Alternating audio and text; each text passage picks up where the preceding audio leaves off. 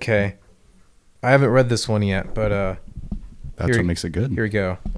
So I'm on the Dictionary of Obscure Sorrows, and it's a great website, and uh, it has a lot of words for feelings that people experience but never knew how to describe. Hmm. So this one here is called, and this, let's just I'm just gonna read this here and just if you guys have felt this before, let's talk about it. Uh, this is new to me. Nighthawk, a reoccurring thought that only seems to strike you late at night, an overdue task, a nagging guilt, a looming shapeless future that circles high overhead during the day, that peeks at the back of your mind while you try to sleep, that you can successfully ignore for weeks only to feel its presence hovering outside the window, waiting for you to finish your coffee, passing the time quietly by, or passing the time by quietly building a nest. Something that comes to you late at night, you'll forget about for weeks. That one you can get really close to. you. Um, That's like an uncomfortably close one that you have to kind of shove down your throat a little bit. I'll say yes, but I wouldn't say. I'd say it's almost the opposite. I, am a really good problem solver at night. During the day, I overthink, and I, I, I make a bigger deal out of things. I make it, you know, a mountain out of a molehill. And during night, I'm very rational, and I come to conclusions a lot easier than You during think the it's day. rational, or do you think you're just more creative at night? I wouldn't. Well, maybe rational is not the right word, but more direct in my decisions, more decisive at. Yeah, because because I feel like when you're like late at night, you're way more in touch with just how you're feeling, your emotions, Yeah. and so you know exactly what you want. And I'm way more okay with failing at nighttime too. If I do something wrong per se, I'm way more okay with dealing with the consequences and fixing it at night. Like, like thinking about the fact that you're gonna have to do that, or just like right there in the moment. It's it's just just doing it and knowing that it might not work. do you like, and then do you ever have any experiences where you regret something that you did during the night? Just Oh yeah, yeah for and sure. It is. It does it have anything to do with like substances, or is it just like completely natural, like melatonin induced? it's natural. Yeah. or it's a lot of a lot of coffee. Just finally wearing off. Yeah. Yeah, yeah, yeah. Yeah, because maybe it's like the coffee during the day that. Yeah, I don't know. I don't know. I love coffee though. Coffee, it uh, obviously coffee is a it's a, a stimulant, Yeah. but for me, it definitely seems to it, it seems to make me more comfortable with my surroundings. Like I just feel more like when I feel more awake. I, f- I don't know. It's it's probably a pretty obvious statement. But I have, I have no, because I get like, I don't.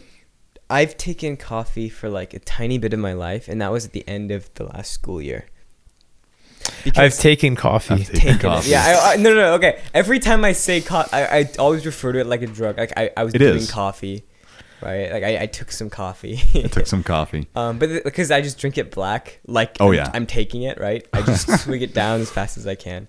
Intravenously. I would do that only during like the last the last few months of school is when Mhm. I got into coffee, and then the moment school got out, or even during weekends, I wouldn't take any. I- And yeah, I, because I'm so sensitive to it. that so- that goes away.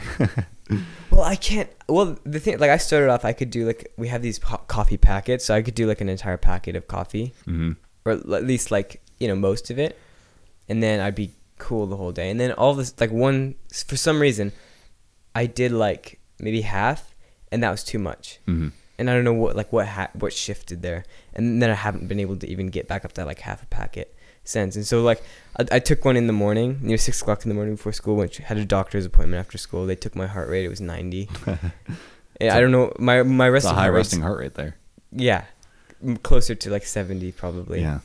something like that. So it's just insane to see 90 right there. Um, You could I just- could feel it. Uh, well, sometimes you just the doctor's office even subconsciously has a way of making people anxious. It's happened to me. Oh me no, it was all day though. I was All feeling day, the same okay. way. Like, I've gone to the doctor's I office. They've taken my b- blood pressure. It's like it's high, like abnormally high, and it's just been anxiety.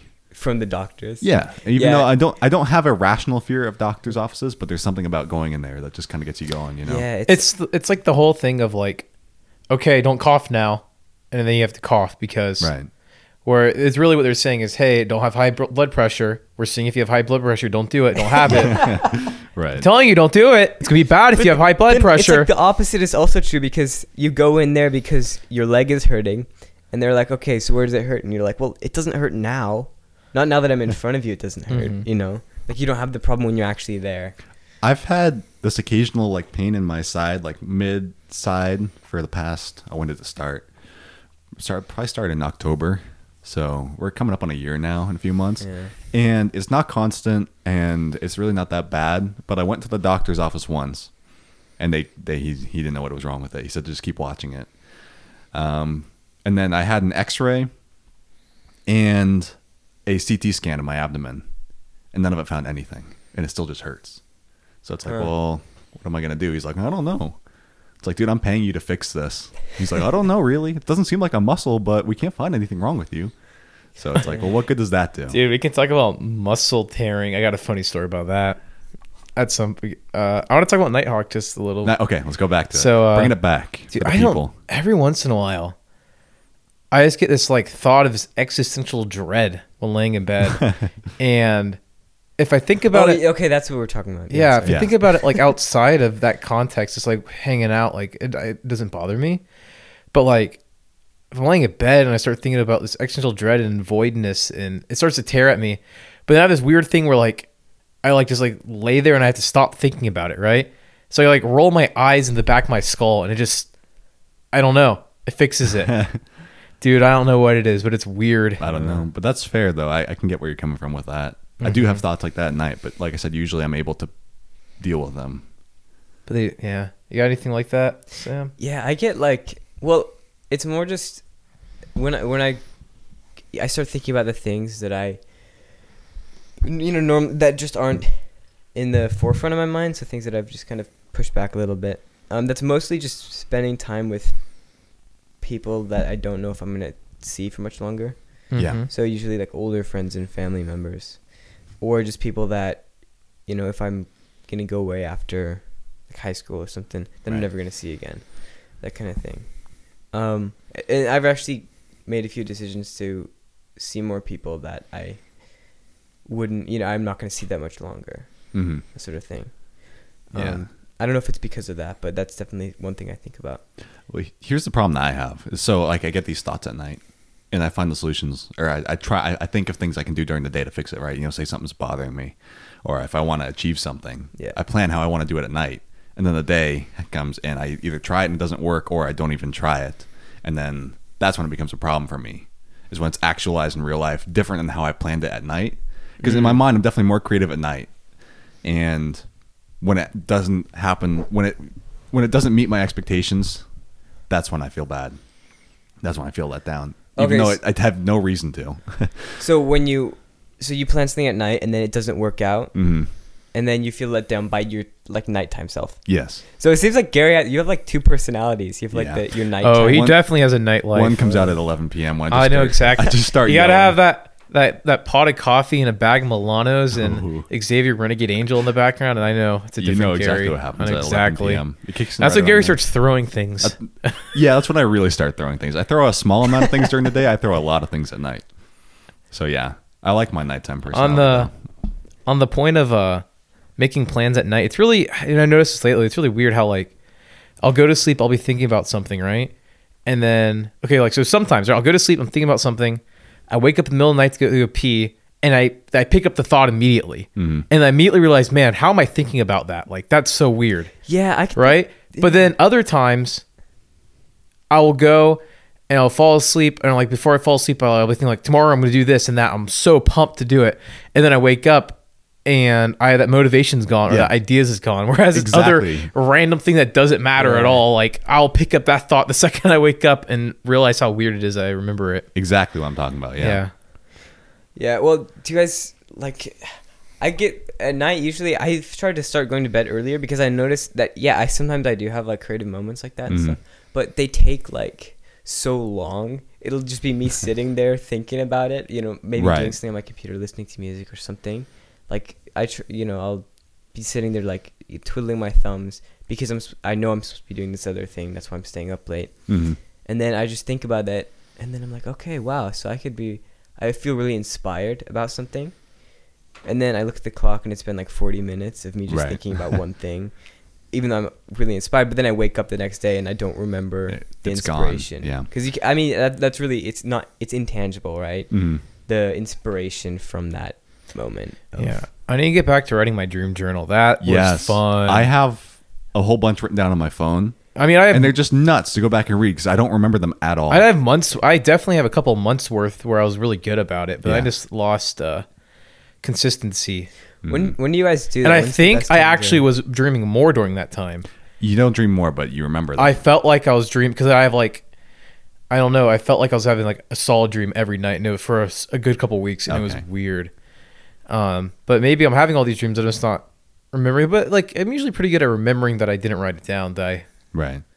Yeah. Well, what I've noticed is like if I don't if I don't think if I'm not thinking about the dream when I wake up, I Mhm. don't remember it. Yeah, that's the thing. I I don't remember any dreams ever. Like I can't recall any really, Yeah. except for the ones that are on my phone. When I made a conscious decision to write them down when I woke up, like as soon as I woke up, if I wrote them down, then I realized I would remember them when I woke up. Mm-hmm. But when I'm not, when I don't subconsciously have that in my mind to write them down when I wake up, I don't even. It doesn't even cross my mind when I wake up.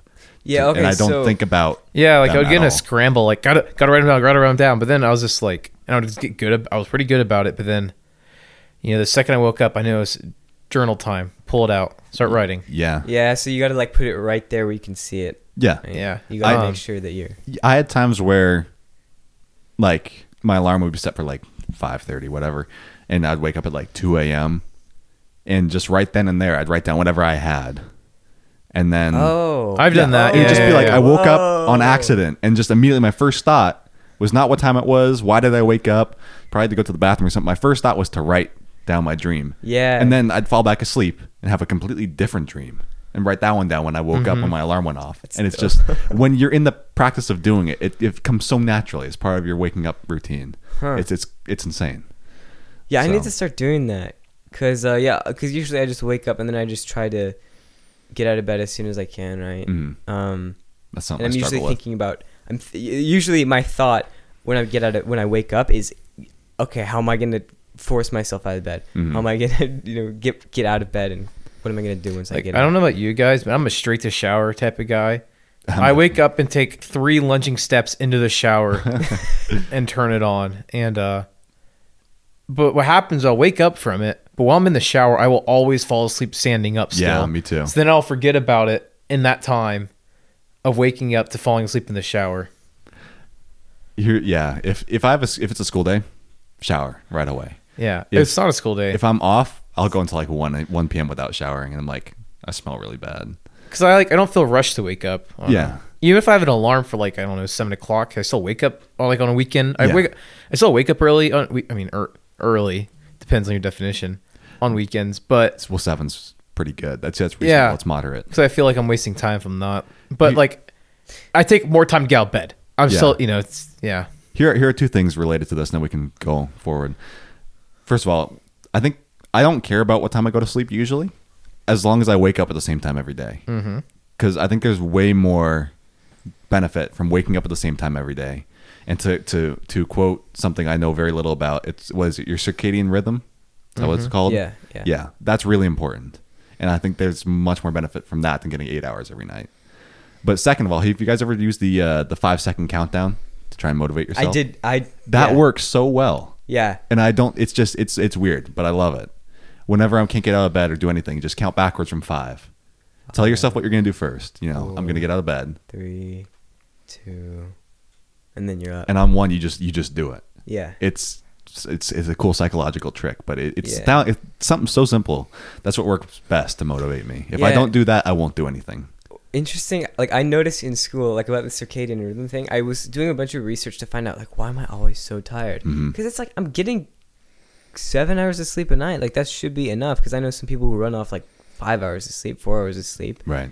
um and so like you know like what's the what's the thing and so i, I the more research i did is what kind of like what i found the circadian rhythm Mhm. so what I did was I cut out my weekend like sleep in times.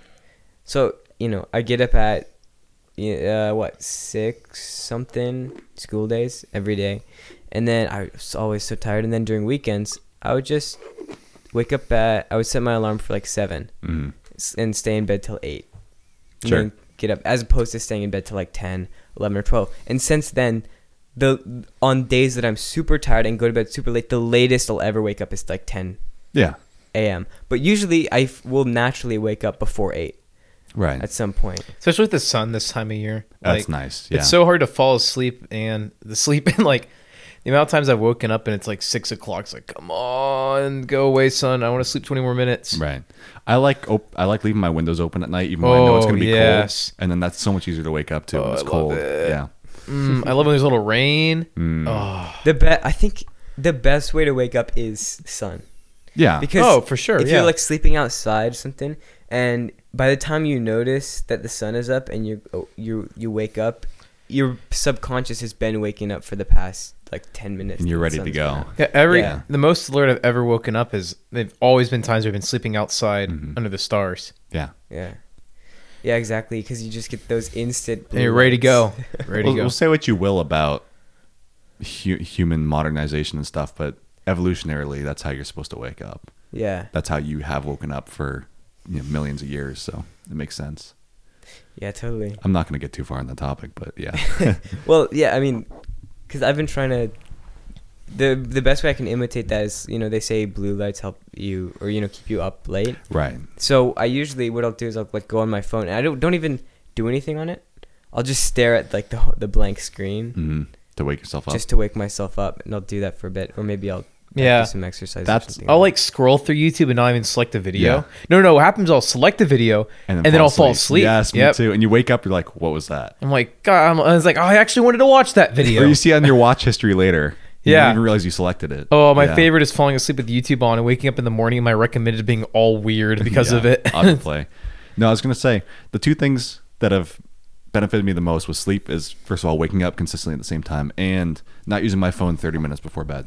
Mm-hmm. Just that 30 minute Yeah. buffer, it just clears out your mind. You're in your own zone. There's no influences. Well, I mean there are, but there's no like you know internet influences on your mind. Right. It just kind of clears everything out, and you're ready to go to sleep, and you wake up feeling a lot more refreshed, a lot, a lot, a lot cleaner. Let's say a lot Yeah. clearer of head. Yeah, I have I have a like I'm a pretty like spatially oriented person, so you know, I have this studio when I when I got the studio, Mm. I had to well, yeah, so I got the studio and this is kind of the only room that I have, right? This this would theoretically be my bedroom. But I don't like the idea of sleeping in the same space that I work. Right.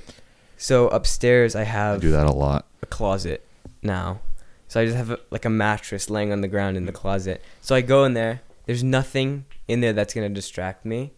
So I could just go to sleep, and that's all I'm thinking about, which is really nice because if I need to go to sleep, I go in that room. I'm not on my phone or anything, and that's all I think about Mhm. because that's the room is to me. It's just sleep, Yeah. and I think that's really useful because I've heard a lot of things that say, "Oh, don't do anything else on your bed." Mm. Right? Other than sleep, yeah. other than sleep yeah. because then it's gonna make you stay up. I definitely, I, I, yeah, I get that a lot. I, I vibe with that a lot, man. uh, resonate. or like my frequencies are uh, attuned to them. Chakras. Yeah. yeah, My There's some- Kundalini respects that. There's so much s- psychology behind sleep that mm, I'd say probably 85% of the population will never, never recognize. You know, that's weird to think how inefficient people are being, how ineffective people are being in their lives, and yet they just go about their I want to get back to this one second, but uh, with like the, I have the same thing That's, where that's like a deeper topic. We'll come back. with to it. like uh I sleep in a bedroom and uh, my bedroom's for sleeping and storing clothes in whereas I spend my time in the garage making things and interacting with people and it's I like that a lot. Mhm. Like it feels definitely feels like two separate headspaces. my yeah. Where, yeah, where I don't even want to hang out in my bedroom. I can't say the same for my bedroom. I have my computer in there. I have my all my audio equipment in there. My music stuff in there. Yeah, no, I everything is. In I like everything not, I own is in my bedroom except for my car. I like not having my computer in my bedroom a lot. Yeah, It's good. I think it's really good. But okay, we're saying with the sleep stuff is uh I I could find the word. There's a word on Dictionary of Obscure Scholars about weird things in modern day life that we accept, like Mhm. zoos. How weird a zoo is. yeah. Right? Oh, are- oh, but everything's weird though. But like how Isn't many because you can change your perspective and see how weird things are. right. Um But I think sleep's one of them. Sleep is one- it's not modern day, perhaps, but it's just kind of a weird concept to look at from the outside. But since it's something we're all so familiar with, we just mm-hmm. accept it. But it really, it's kind of a weird thing where you spend your whole day being conscious and following your surroundings as much as you can, just to stop. I I have yeah. Here's here's something. I won't name the person who said this, although I really disagree with it. But I won't name the person's name. They they were trying to convince me that we should do away with time zones. Mm-hmm. Just get rid of them, so the entire world can be on the same world clock. Okay, yeah. And I get that from like a business perspective or a logistical uh, Yeah. perspective, but from a human perspective, from an evolutionary perspective, you go you, you wake up when the sun comes up. You go to bed when the sun goes down. I mean, this is contrasting what we said earlier about you know being more creative at night. I think it's a different discussion, but humans are kind of hardwired, hard coded to just do that. Yeah. So I think there's got to be some benefit to having to, to designing your society around the cycle of the sun. That's why it's been done. Well, the issue way. is like it should be around the cycle of the sun, but time for us, what it's representing is this. It's representing a certain dimension between sunrise and sunset that's always changing depending on the time of year and where you're on the earth. right. Um, but it's really just like it's really a scale sh- telling you how much longer you have till the end of the day, which really isn't the end of the day. It's not, but it's closer. than yeah. having a 24 hour Whereas if everyone had a 24 hour clock, then it wouldn't matter if you knew your localization. Like if you grew up with like, oh, well, the sun rises at 17 and it, you know, sets at three or whatever, right? Right. If that was your localization. Mm-hmm. but, but since we're so, so- mobile, Yeah, we're so mobile that it changes. And we're also hardwired now to know that, you know, somewhere between six and eight, the sun comes up. right? Yeah. Here, here's an idea. You have something to add? Well, yeah, I was gonna say that I think it's. I don't think it would be that bad because you know you you can just yeah you can just your localization can be oh 17 to three. Yeah, it's Um, really what matters is the sun and the time of the day, not what the those numbers representing. Right, I understand that. Yeah. but at the same time, they're they're the, the purpose of a 24 hour of a global clock would be for business and logistic reasons, like I said. Everyone So- wakes up at eight. Yeah, so that doesn't the, Mm-hmm. the it, it it's it's um it's making the purpose of the 24 hour clock irrelevant if you still focus on the sun. You know what I'm saying? Yes. Yeah. So that's that's No, well, but they would it'd take out all the confusion of when you're supposed to get on Discord to meet your Russian clanmates. or just banking, right? Yeah. All the banks in this country are in the eastern time zone. So if you're on a West Coast and you're like a financial planner, it sucks. It does suck, yeah. Huh. Fortunately, they're three hours ahead of us, so it's earlier in the day for us. Mm-hmm. So yeah, it, I mean, yeah. I mean that's why the bank here, the banks here close. You know, your online app, you can't do anything. Well, you can do stuff, but it won't actually Oh yeah. register yeah, yeah. until Process the next day.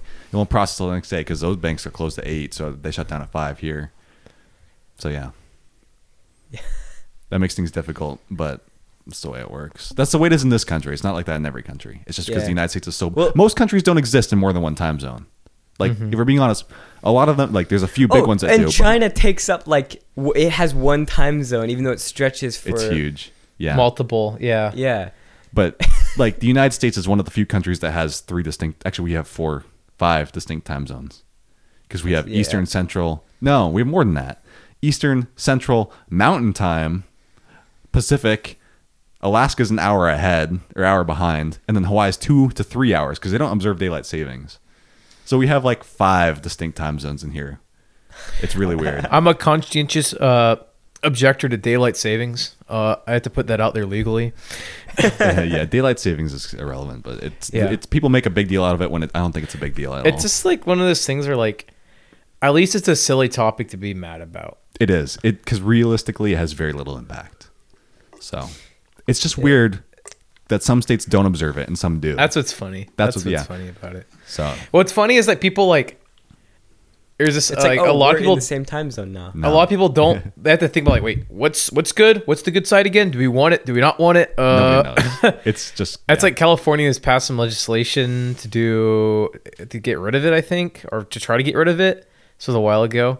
I don't know how far that's gone, but uh, but it was this whole thing where people like didn't know which side they were supposed to be observing. They're like, uh, supposed to be mad at the one side of it. yeah. Yeah, I do think it'd be cool though, like as a as a reference for like, you know, you always learn new things where you go, but say you go around the world to a different area. I think it's cool to know like w- to would to be able to see like oh, I'm normally waking up at 17, but today I'm waking up at like six Mm-hmm. something, and so it would be kind of cool I think to see the sunrise at a different time, and then you then you know how far away you are from. Yeah, you know what you're at in your normal place. Mm-hmm. Um, yeah.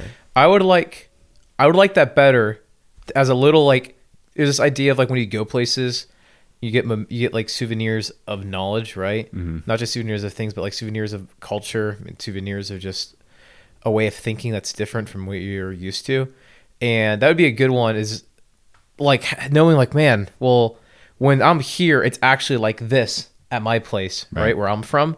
Instead of knowing, huh, I have to add eight hours or subtract eight hours or Well, just talk to someone on the phone who's back home. yeah, that's you'll like realize how different it is. Mhm. Yeah, I've done Yeah. that before, and it's just like, yeah. Even if you're not that far away, you just have to be an hour away, and you realize how much time can change. yeah. So here, here's a concept I wanted to bring up real quick. Well, this might not be real quick, but um, so yeah, uh, at in our modern world, um, human transportation and relocation has never been easier, right? Right. You can hop on a plane; it's the cheapest it's practically ever been. Um, I mean, take that with uh, air quotes, but Yeah, yeah. we'll just say it's it's pretty cheap, honestly, if we're being honest. And it, it's there's so much wealth mobility, especially in this country, that it should be insanely easy to relocate, to travel, and yet we're at a record low for human Mhm. transport. Well, because on the same time, like because there's so transportation is so much easier, you don't need to go as many places because things are being brought to you. So you can go to any city and have like the same shit, right? It's like oh, I have you can have the same diet in most cities in America. But we're talking about like I'm talking like for job opportunities or you know life opportunities. You know, I think the big thing probably because I've talked to that's a fair people point though. about this because uh, I, I I always think well, like you know where we live is cool, but there's so many cooler places to live. Why do we live? I ask people who live here, why do you live here? Why are you still here? Close proximity to Seattle. Well, not. It's usually not that. It's usually it's because I have family here, hmm and I'm not gonna get my whole family to move. You know, I'm not gonna get my you know, my cousins and my you know uncles and my grandparents and you know all these different people that are related to you or you know your connections you build when you're growing up where you and when you're growing up you can't move somewhere else right Right. just on a whim so by the time you have all your connections you don't want to just erase that to go somewhere else i think that's the big reason that people don't do that more. That that's fair, but to it's it's at an all time low now. That's what I'm saying. I think It's like- I Oh, think a it's- part yeah. of It's right now. is you know like the idea of like a relationship that's okay enough where you the worst type of relationship you can have is one where it's decent enough that you don't care if you leave or if you don't really care to stay. Yeah. Apathetic relationship. Yeah, where you know it's like With there's anyone. no there's nothing blatantly wrong that makes you want to go, Mhm. right? But it's also not that fulfilling. I think Right. that might be a lot of people's like experiences where where they live where like eh, it's a pretty okay city. We got we got some good stuff. We got Mhm. some stuff I don't like, but it's okay. Like it's not it's not pushing you away, you know. Right. You're not in a city that's like where it's you know Seattle's going to become more of this, but like where it's pushing people out Yeah. um, or it's like a kind of you know, since as, as people tend uh, trend towards middle means, Mm-hmm. they tend towards mediocrity and accepting where they're at. Right. Well, I'd say for myself personally, I don't think I'm really apathetic towards Poulsbo and Western Washington in general. I love it here. I really do. But at the same time, I know there's opportunities here and experiences here that just simply, or sorry, elsewhere that simply don't exist here. And it's not so much that they're better or worse, but they're just different. They're you know? different. Mhm. And I was talking about this um, on the podcast that I shot yesterday with Nate, which for for viewers is going to be a week ago because we're going to post these a week different. But um, there there's the idea of like you perceptually when you get to age 20 or like halfway through your life Mhm. It because feels as you that way. get older you things feel faster right but then there's also the concept of like you know you fit, if you fit more in to your life, if you fit more new experiences in, it'll feel longer. Mhm. So you can have someone who's 30 that's lived longer, lived more than someone who's 80, and it really does like to their own perception feel like it's longer. Right. I think that that's probably an exaggeration of the experience, but that's kind of the whole Yeah, I mean the first week of the first week of a new job or new Mhm. school or whatever feels like an eternity. Yeah. And then once you hit a month, you realize, man, it's already been a month. That was weird. Mhm. Yeah. Yeah. It's yeah, it's really weird. I mean, I've been working at you know where I where I work for three years now, and when I started, I was 16. I mean, I'm 19 now, which doesn't sound very old, but my life has changed so much in that time. Right now, I can vote legally. My parents have no jurisdiction over me, although I still live with them. Um, and yet, I've just the one constant has been that one job, right? Yeah. And it's just weird how fast time has passed. How much has happened in that time frame that seems so short. and then and then that job probably seems like it's the fastest part of your day, right? Yeah, it does. It really does. Yeah, it's just like you speed right through it and then you get on with your the new things in your life. But Well- uh yeah, so that is that is one thing It's like even so there's so many things that you know a lot of people would want to move to the Pacific Northwest because it's just like, you know, it's an amazing place with so many amazing opportunities, but someone who's lived here, you might get more out of life just in the aspect of living perceptually living longer based on new experiences if you just leave and go somewhere else Right. just for the hell of it. Mhm, I mean, one thing that I really like about here is that uh, I really, I mean, two things I really just look for like uh, environmentally in an area or old growth forests and cool inland waterways and like little like uh, coves and bays. Mhm. And that's something I find that's great here is that since there's like uh, all these different little islands and different like coves and bays, every one I go to is different right. And they're all in close proximity. So I feel like I'm getting new experiences when I visit these places, and every new trail I take in the Olympics feels like a feels new. So even though I'm still in the same area, it feels like there's all these different experiences Right. for what I for the things that I find important. That's great. Yeah. I mean, everybody's going to be different on that topic. This kind of segues into what I wanted to talk about. Mm-hmm. I'm also not from here.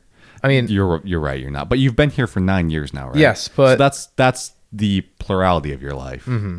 Is nine years. So this is basically your this is your home, at least for now. I don't want to put. oh, I think mouth, it but is. yeah. but I also have a outside perspective from living somewhere very different. Right.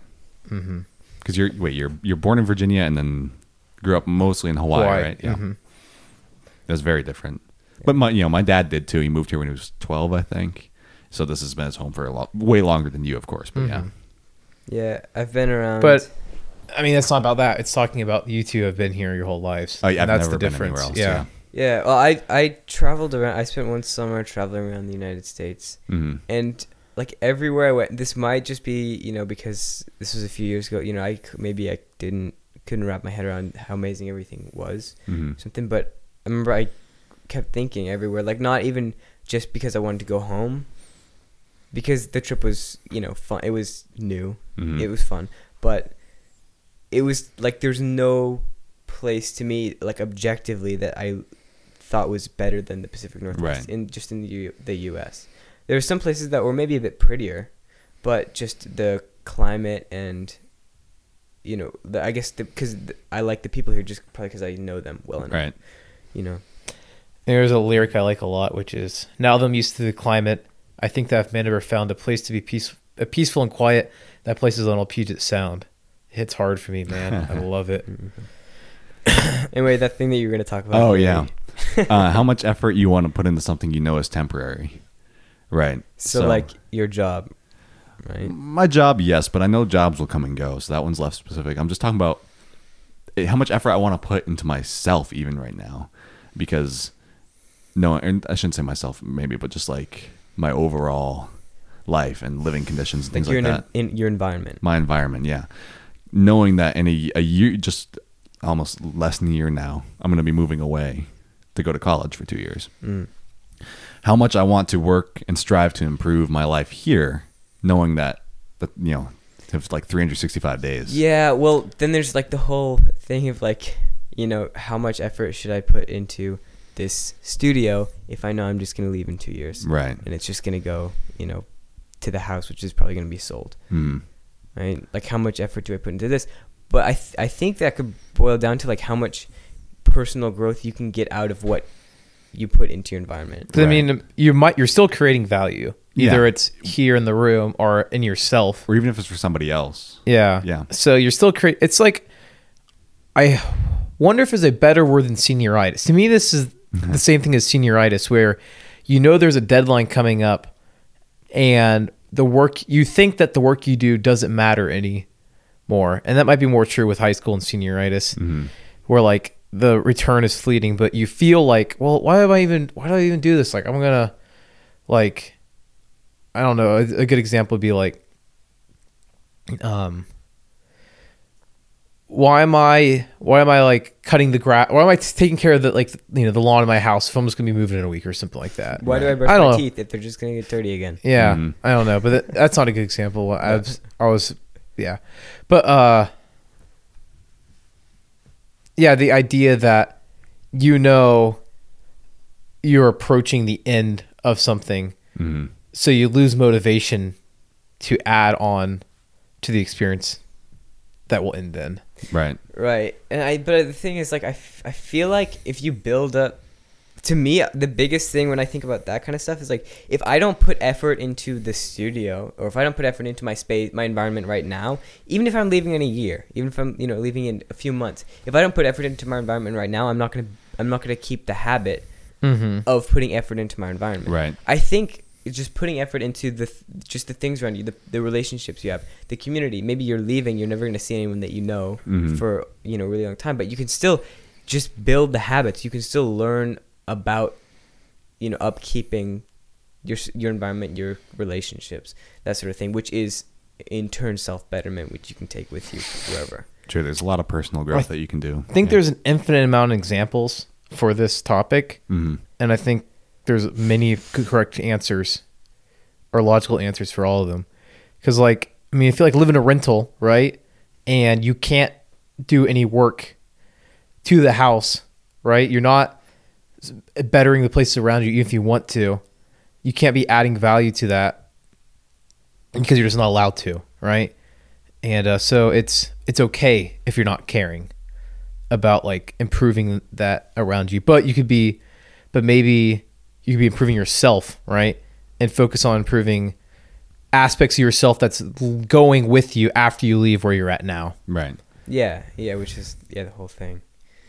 Yeah, because I guess that's the goal with everything, right? Just to Mhm. get something out of it. Right. Because I mean, after you leave, you know, after you leave to go off to college, you're still gonna like, what's the, gonna be the difference between college? Because you're only gonna be there for two, Two years, years. Right. right? So then, are you just Well, gonna? That's the same situation though. Is like. it's Yeah, you can keep on playing that game place. forever. yeah, yeah, yeah. You, do. Can, you, do. can. But there's some things where you know you have a deadline approaching, and there's some Mhm. things where you don't know. Right. Your life could change at any minute. And that's another thing And I've realized too is that a lot of these deadlines do move a lot. Like Mhm. I remember feeling it two years ago. I'm like, man, D and D is gonna end. Like the group I've been playing with, and then it's like, actually, no, it's not, Right. You're still going. because everyone's still there. you have a regular schedule. And then too. it's like, never mind, it's happening again, another year extension. And I'm like, Mhm. I'm convinced Sam was leaving for college this year. he was wanting to. He's not. We got another year. We're like, I every year around this, a couple months before this time, I start thinking, man, this is the end. Mm-hmm. It's coming to, it's it's ended now, and I got it. Like, why do we even play if we know if we're just all we have to do is try to set up a good ending, and then it just gets extended again. Right. Um, Well, but I guess you can draw parallels between the two, those two types of deadlines, right? One where you don't know where it is, and Mhm. one where you do. Uh, in my opinion, for the one you know, for the unexpected, the the, the the the the event you can't plan for, you should always be working to better yourself, knowing that it could change at any minute. And I think you should probably apply the same logic to one where you you do know, but it, it's harder. There's a mental block there when you know that things are going to change and you won't be able to take everything with you, Right. versus when you don't know when you don't know and you're oblivious then it's you have a different mindset and i think you should probably try and apply the same mindset to both Yeah, because I mean, I see that especially. I think it especially matters when you're younger, because you know there's this whole concept of okay, I'm young.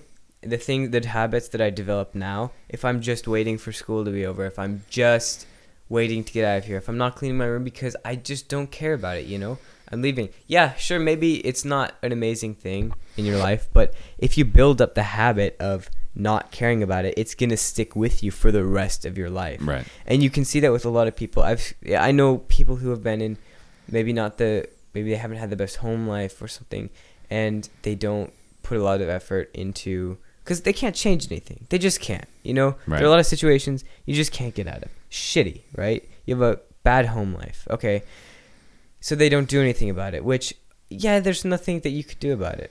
Okay, For a while.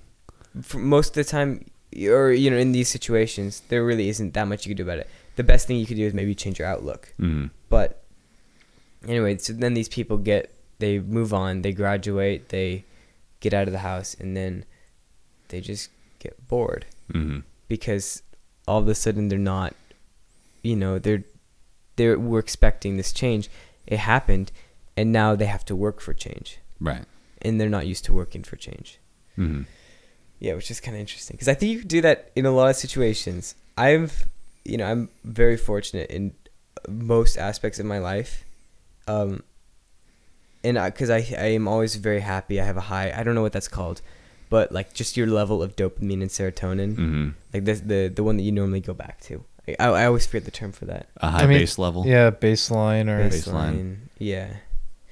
Anyway, I've A resting position. I don't know. yeah. so I've I've I'm usually pretty happy and upbeat and that that sort of thing. And um, I was I've always thought like, okay, I think that's just because I'm born, you know, into a really fortunate position Mhm. with a really good family and all that. And then I and I've been thinking that for a while. And I look at my brother though, who's in the same situation It has a different for the outlook. most part, has a different outlook, and he's seems a lot less enthusiastic about things. hmm And I was thinking, yeah, maybe it is, because even like the excuses that he, because I've mentioned this to him before, and the stuff that he says is like, oh, you know, I have these. Uh, he has a few medical issues, which I'm not gonna undersell. They're not, you know, I wouldn't. They're would not irrelevant. with that, right? Mhm. They're, yeah, they're not irrelevant. But I think, you know, I I assume I've always assumed that, oh, the reason that I'm so happy is because I'm so fortunate in just the you know my surroundings Mhm. and what I was born into. Um, but then I was thinking, if I had those medical problems, if I had the same issues, if I was in the same situation, would I be as upset as them? Would my outlook change towards life? Right. It's it's impossible to tell because even changing one t- very tiny aspect of your life, one tiny influence on your personality will change you dramatically. And you, You- can't, a lot of times you can't tell how. You can't you don't know how unless it Yeah. happens, right? You ever think about what it would be like if you're a different skin color? Just something as simple as that nowadays, right? Yeah. your life would be entirely different. Just Yeah. that tiny little change. You could be exactly the same, exact born to the exact same situation, and just be a different race. Yeah. Your life, you you as a individual would be entirely different, and the way you'd see Or things would would be you? different. I I we, you don't we don't know, but in my personal opinion, you would not be the same person. Right, because there's that butterfly effect, Mhm. right? But then there's also the fact that like I see, you know, if you okay, if I'm born and I'm black, right, I still have all the same, still laid out for me, are still gonna be the same opportunities, the same hurdles, and all that. So maybe at the beginning of my life, maybe there's some kind of differences, but even though those influences maybe hit me different ways, I'm still gonna be I'm still gonna be like reaching the same opportunities, the same markers in my life. Right, but think about it this way. I don't mean to argue with you too much because I think we're on the same page, but think about We're on- we're think like about different sides of the different same sides of the same page. Yeah. I think about every experience of your life being different, every single one, because Yeah, your skin yeah. color is different, and that's going to compound on itself until eventually, in my my my best guess would be you would not be the same person if from the moment you're born every single experience of your life was slightly different because of one minor altercation. You would not be the same Right. person There's by the time you reach. I think at the beginning you would be. By the end, you would be a completely different person. Right. Well, I would think about that like uh, maybe in the form of some. You still have bound. You still have the same boundaries of what your life could be like in that Right. situation. Um, so you might have the same bones of your person, bones, person right? bones. So it really is just your skin color and like personality wise, it's the same thing. hmm You still have the same bones of your personality. You still have the same, the same foundation, Yeah, but you have different. you have a different, you have a different realization of it, a different actualization of your Yeah. personality. Yeah. yeah, yeah. But if it was just my skin color that was different, would my base level of serotonin dopamine would that be different? You can't say, right. but there's a there's a good chance it would be different. Is what I'd say. Yeah. But you don't know. Yeah, No, but you will never know. There's So, uh there's two words that I've been thinking about uh that are very topical to this. There's sonder and onism. Are those are those off your um They are in, yeah, they're in the dictionary of Obscure. obscure solid Yeah, yeah. sorrows. Uh, sonder is how I found out about it. I knew about sonder before this, before finding out about this, but that's how I found the website. So, uh, onism is probably more topical for this, but they're both very they're pretty some like pretty topical to it, which is the uh, the the feeling that of disappointment that you can only inhabit one place ever at the same time mhm. and like it's described as like you're at an airport looking at the flight schedule and you think about all the possibilities that your life could be if you're on a different flight right. but you know you could only be experiencing one of them at that time Mhm. yeah. um And this kind of also that also kind of goes back to the whole like you know as you get older things go faster mhm. because at this yeah, I'm 16 right I feel like I I feel like there's so much left to do Mhm. but say I live to like 80 you know 'cause- yeah as a healthy That's the person human average, pretty much. well I think it's a little bit lower. Yeah, a little bit lower than yeah, but about eighty. So if say I live to eighty, right? I don't think that I have sixty four. I th- I think I need more than sixty four years. Mhm. I think sixty four years is just. i think it depends on who you surface of what are wanna i think it just depends on who you are some people have plenty if they have too much time Mhm. Yeah. They for what they waste a lot want of for what they want to do but Mhm. i think it's a good sign that you have too much stuff you want to do Well, yeah, here's something I've noticed because I interact with a lot of customers at work, a lot, and the majority of them are well older than I am, you know. And it's weird to see how I compare myself to them. I compare myself as having accomplished less than them because objectively I have. Yeah. But realistically, they've had 30, 40 years to accomplish what I have had in 20 years, you know, Yeah. or even way more than that. So it's it's a weird comparison to see how much people have accom- it's it's it's it's it's difficult to do objectively when Yeah, when you compare other people's achievements, not recognizing that they've had you know twice A or different- three times the amount of time to accomplish what they've done. And then there are the people that are maybe, you know, the same age as those people, and you can compare those those people. Right. So, but that's the thing is like you have there's someone who's a master at something. Mm.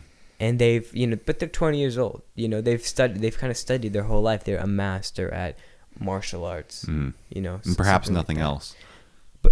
Definitely nothing else. Is the thing is because you you know in order to be a master at something you have to dead you know 10,000 hours right? That's the that's yeah. 10,000 10,000 hours that you're not uh yeah it could be 10,000 hours that you're not playing video games watching TV you know movies reading or something like that. It could also be 10,000 hours that you're not interacting with family and friends 10,000 hours that you're not learning things in school 10,000 hours that you're not doing you know like homework to get yourself into a better situation right. something like that. So yeah, it, I think everything that you do in life, it, it, like definitely depends on just where you put your time, hmm right?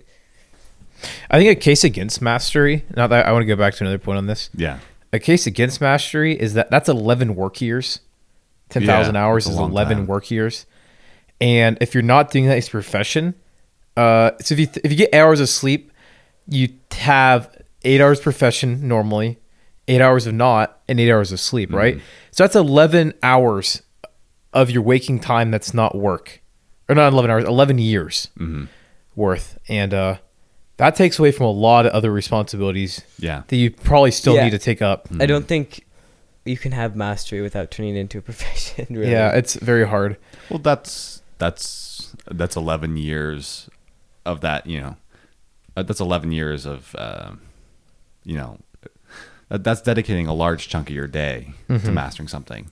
You, you can also take the approach of learning something slower. if you're dedicated, of 20 years. Yeah. almost it takes a lot of discipline to learn something at a slower pace but balance it with other aspects of your life. Eventually, you'll achieve mastery at a, at a later date, Yeah. but I think you'll achieve more. I think we're on the same page. Mm-hmm. Yeah. this, but Oh, so the the other word that I think is very topical is it's especially on the you just don't know all the things of what their life has been compri- comprised of Mhm. is sonder, which is the existential like not even dread, but just like overwhelmment of feelings when you finally realize that everyone else around you is just as unique as you are and have as much has have this infinite amount of events in your life that you can never possibly understand. And if you did, even if you learned all of them, you wouldn't be able to uh, comprehend them all in the same way that they have, and that every person has that about them. right. And that's what's really like beautiful about well written, well written characters is you can get a little bit of that from them and learn about other people through that possibly, but it's just impossible to know everyone else's actual life Yeah. um, experiences. It's, it's good to know enough to empathize with them, but you'll never know all of them. Yeah, and it's just even if you know all the stories, you just don't know how it all goes together in their head, and you'll never be able to. No, But I think there's also something beautiful about that. I was gonna say I have a pretty, I have a pretty romantic view towards that. Yeah, I think it's I think yeah, it's pretty beautiful. Um but it's just that's just your out that's just my outlook on it. I have a, I have a pretty romantic view towards humanity in general, because you have to understand, like we, we strive towards a golden standard. I think a lot of us do, of what we view, what we deem to be a good person, or a successful person, or a productive person, yeah. and yet it's all standards that we've created on our own, right? Mm-hmm. There's there's nothing that we on this earth that we have to live up to uh, uh, other than ourselves, Yeah. and it's it's it's weird. So Yeah. I have a pretty Especially you have so many people that have different expectations of Right. you, and then th- you have so many different expectations of yourself. Because like, and if it's just societal- really to navigate that sometimes. Because then you have all these societal um, expectations, and really what they are just people saying, "Well, other people think right. this is the right way to do." So I'm agreeing with them. And it's a, Truthfully, I think unless you're unless you're affecting somebody else negatively, the only person whose expectations matter are your own. mm-hmm. Yeah, right. Yeah. I mean, that's the it's non-aggression, view non-aggression right? principle. yeah. Yeah. So if you're not, if in my opinion, you you can do nothing productive at all if you're not bothering me. But if you're bogging down, Yeah, right. That's where it becomes a problem yeah, because then you're impeding other people's success at Yeah. happiness Or and chances fulfillment. to- Success. And the way I like, kind of for my own self, the way I uh, judge my own worth, the way I judge my own, you know, the like if I if I think I'm a successful person, is if I make my immediate community Mhm. happier than they would be, right? If I have a positive impact, more so than a negative impact, right? Right. So I, I don't I'm not I'm not going to be someone who doesn't make someone's life better, right? Mm. I want to make my immediate community's life better, and then also provide as much happiness for myself as I can, like Right. with that standard. Yeah, you don't even have to do something consciously to improve the people's lives around you. You just if you, if you better yourself, you can inadvertently improve somebody else's life too. Right. but just being there. but just being there Mhm. and being able to not. Because I mean, burden I think the number one thing people are look, the point of human existence, I think, is to make meaningful relationships with other people. right. There's, I don't think, that's the probably one of the only things I can objectively make a case for that makes. Humans Yeah. are the most social animal in the world, Mhm. and we don't realize that. We look Yeah, at other creatures. I think we achieve. I think we can achieve a lot as if we look at human existence as objectively as we look at another species' existence.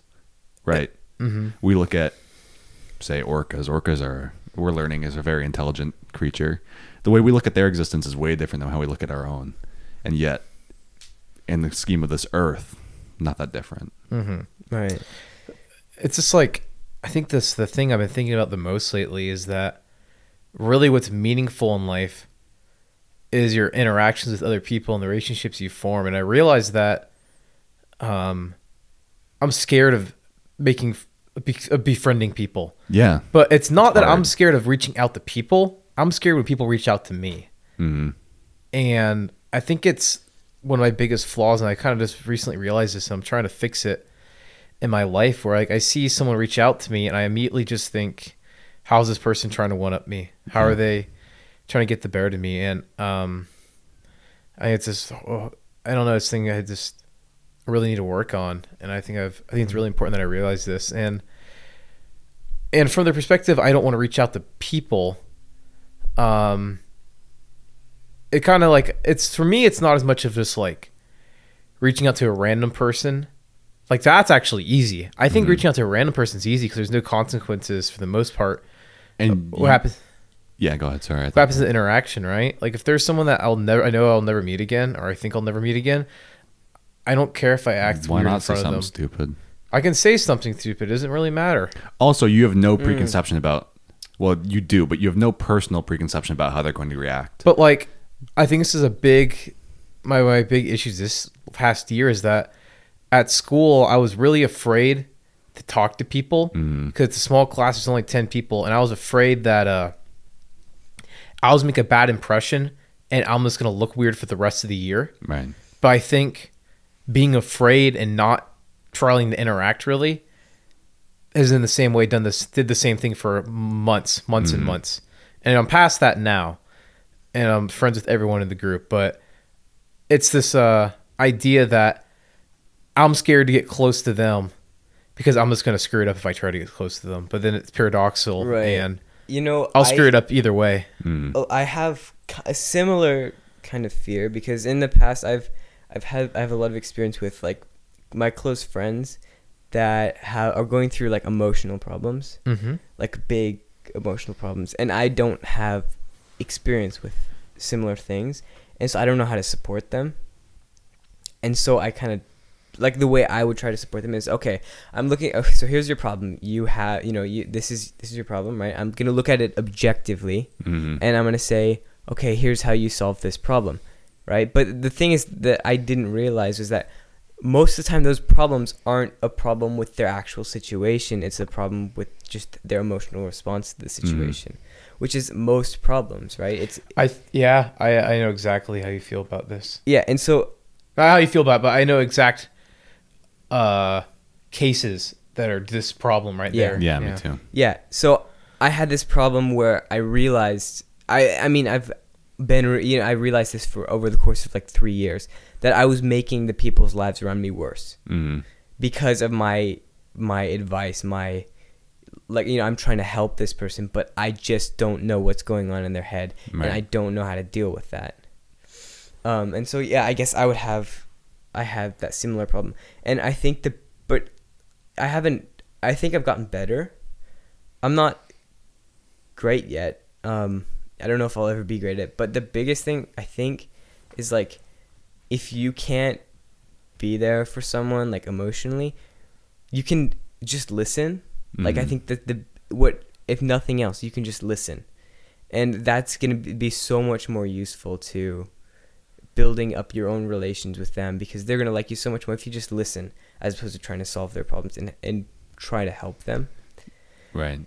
And I think a lot of time people the worst thing to hear is anything. They don't want to hear advice. Yeah. don't wanna hear when, anything. Usually, when they're approaching you with their um, with their with their problems, they're, They're, not, just trying they're- to sell the idea they already have in their head.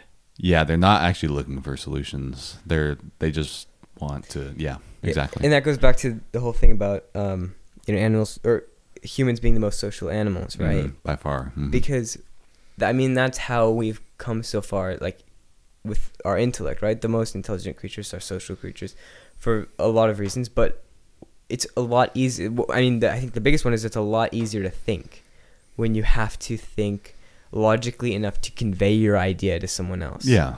like if I have a thought in my head, and then and then you know it, it's gonna do its own thing, but it's never gonna develop until I tell someone else, and I have to go, okay, this is the idea. I have to be able to convey this idea to someone else through language.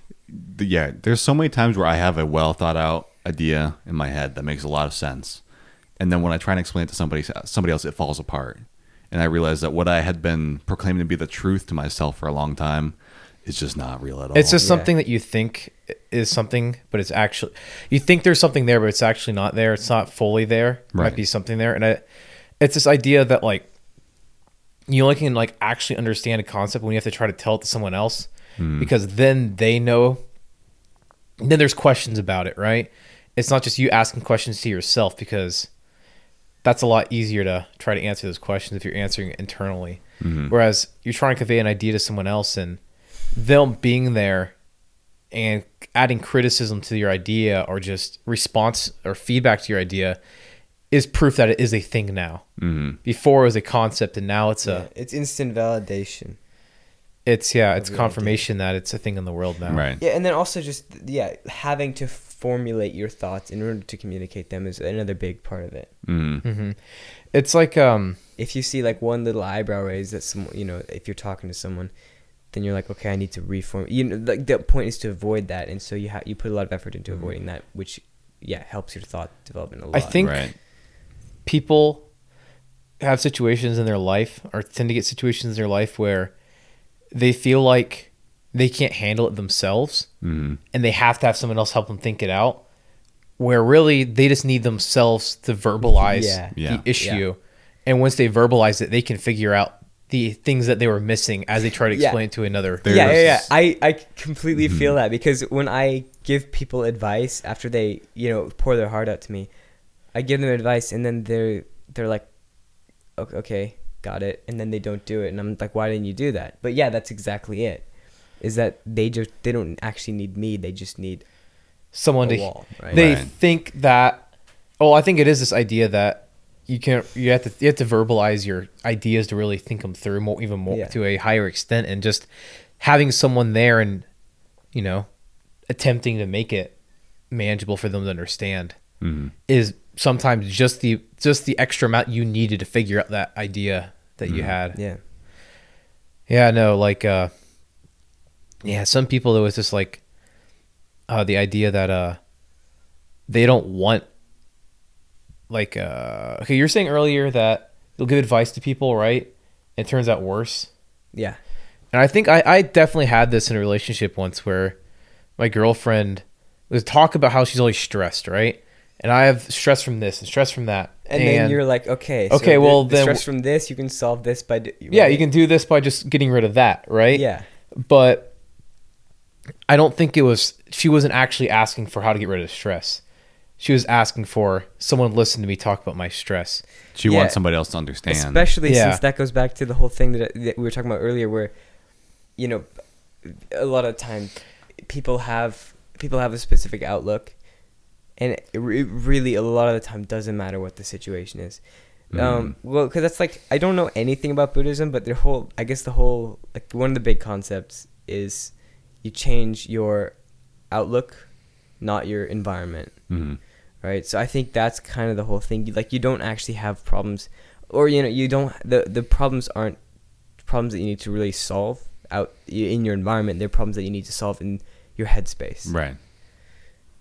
Which is yeah ex- it's exactly that At the same time, there are objective problems, though. of Yeah, yeah, yeah, yeah, So yeah. you shouldn't ignore all problems. no no i just like to sometimes i like to sit down while the world collapses around me while my grades fall my parents are yelling at me because i'm not coming out of my room and i just think i just got to change my outlook you know this is a good this is life fun. is good yeah It's like that that the comic of the dog and the room's on fire. He's just says this is fine. yeah it's fun This is fine. But uh What a what a good spot for a meme. um oh gosh, I'm Didn't- s- I'm so sad. I, I forgot what I was going to say. Okay, so people not actually wanting advice. They just want to step Oh, I remember what it is. I think what it is it's like See, okay, you just verbalized, and that helped you Yeah. think through your. it's like someone is telling you about the stress in their life. hmm I think what it really is, for some people at least, it's not them asking for help. It's them saying, "Hey, this is my existence. Am I is is this really what my existence is? Te- Hmm. listen to me. This is what my life is, and it's driving me crazy. And I need someone else to confirm that Is, it- this, is what life. This is, what I'm valid? doing. Yeah. This is what's Yeah, well, happening in my life. Yeah. Um, and am I go like uh, the like? Can you confirm to me that this is as crazy as it seems? Because without someone listening and confirm, without someone confirming, I really can't make that judgment. Right. I can think I'm making that judgment, but you know, then am am I just playing a mind trick on myself? You have to have the outside source come out and say, Yeah. and I'd I'd say almost if not all of those cases are subconscious. You don't even realize what you want when you're Mhm. talking to somebody, but you your mind knows Yeah. what it wants. and Which is why I think, I think because of that whole concept of like, yeah, we don't really, you know, people often don't, you know, you don't, you don't really realize why you're talking to someone, why you need to talk to someone, why you need to do this thing. That's why I think it's really like that's why I think it's hard for me at least to like at this point it's hard for me to get mad at people for just about anything that they do. Hmm because of that reason like there's usually some reason that they actually need to express themselves in that way or something. I have which kind of and so for me i just kind of like to step take a step back sometimes and just like look at it and try to like try to change my outlook right? Make the situation of this kid who's being completely obnoxious and annoying and he's really making the rest of our days worse right? I have to deal with him for the rest of this year something like that. But i can take a step back and i can go you know what? I could probably appreciate this moment because there is humor in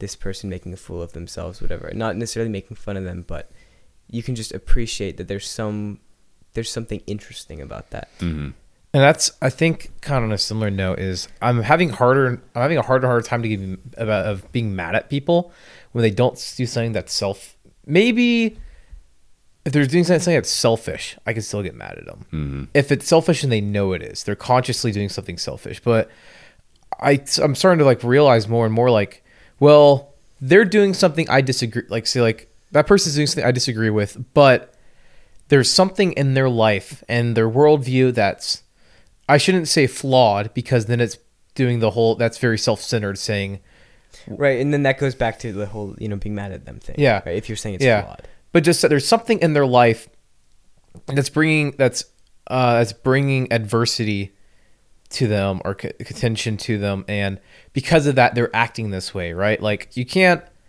be mad at a at a uh a w- unbehaved child just because their par- like to say maybe their parents abused them or something right Right. it's not their fault to you can't be mad at them you can No. be disappointed at a in the future if they are giving the choice and the the support to get, grow past that and they choose not to Right. But even then, there's like a little bit of like, okay, well, you know, they were raised with this So, of environment, course they they're not gonna- not be able to grow past Yeah. that. So then there's this whole con- there's that then that in- evolves into this kind of meta view of th- like people and things, and like, okay, I'm not mad at people anymore because everyone has their own problems. But we have a problem with this person who's actually causing a serious problem and being detrimental to other people's lives. So what do we do with that person if we're not actually mad at them? but i think there's a difference between being mad and and having to change having to something. like change something or Yeah. realizing there's a problem that person needs to face and well i think what it is is you can go about it saying like this person has a problem that they need to face and we need to help them fix that but not we have to be mad at him yeah if that makes sense yeah, Yeah. exactly Well, there's a there's a point for contention there because it's like, what is a is an acceptable amount of of being self unaware, right? Mhm. Where people don't know what problems they're causing. Yeah. Where where do you draw the line? You know, of where where they should know. Well, you can you don't know for their personal case, but mm-hmm. you know what I mean. Like if somebody's, you know, just just being rude without realizing it, you know. I think I'm repeating a lot of what you guys said, but yeah i mean that's fine though that's how podcasts work but i think you can deal with that situation without being that's how thoughts work mad at them I would agree or with that. angry with them right, that's a, that's a natural human reaction. you can be frustrated you can be like mu- like discomforted because of it but not like i am just going to yell at Right. them because of what they're doing. There's I think there's a difference between conscious I, I try and use the word frustrated rather than angry like you're saying because I think anger is m- is is a- directed towards something right? I'd say it's a conscious decision to be angry about something a lot of times right? If you can frustration is just not making frus- progress frustration is recognizing m it, in my opinion frustration I don't know the actual definition i think it can be kind of like a rational thing like okay well with frustration it's like well you know there's this but there's also this factor and because of that i wish this would happen Mhm. whereas anger is just i'm just not happy this is happening Right. There's there's a term in the Bible, righteous anger. Right. There is reason to be angry when there's a legitimate unjust, mm-hmm. and there's a diff- but the, the it distinguishes that between righteous anger and just anger in general.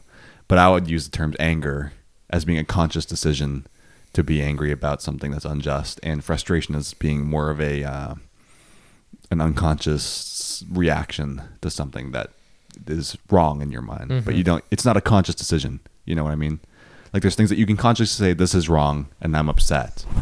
I would say that's anger and frust. I don't know. I'm, I'm defining words that probably already have definitions, but that's my opinion. Yeah, well, So- I mean, it, it does kind of have to do with the connotation of the word, right? Right. Because you can have dictionary definitions, you can have dictionary pronunciations. Well, what's gonna change, Here's a simple one: just conscious anger and unconscious anger. Right. I would just distinguish between between those two Yeah, I guess so. because I think everybody has the right to be angry when they don't fully comprehend why they're being angry. You know what I mean? Mm-hmm. But if you recognize that you're being angry and don't make a conscious decision to fix it, then I think you're you're being unjust. I definitely, I think there's a lot of merit to that. Yeah. Mhm. It's like if you can step back and say, okay, why am I angry about this? Then you probably can figure out a reason not to be angry about it. right. or to step down from that anger. But if you're just wrathfully, you know, uh, I don't know, like uh, expressing your emotions onto someone, Mhm. Then that's subconscious. Right. But yeah, if you don't, I'd say if you don't recognize why you're doing it, If you can step back and come back again Mhm. and still be angry, you should be questioning why. then there's a problem. Then yeah. you might just be frustrated. I think with how the events are, or you could just be frustrated. Right, but then I, I think you have a responsibility to try and at least, yeah, I see, I see, what you, I see what you're saying. Yes. Never mind, I see what you're saying.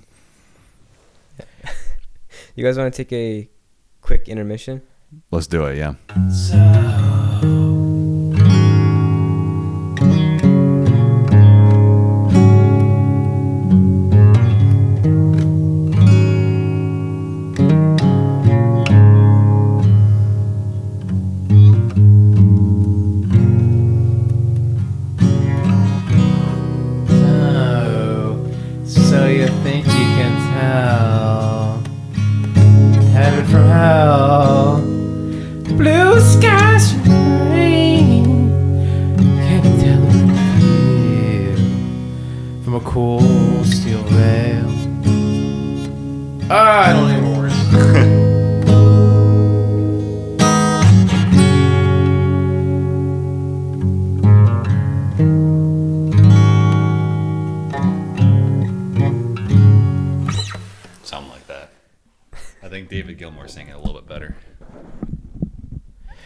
But I appreciate it. How I wish How I wish you were here.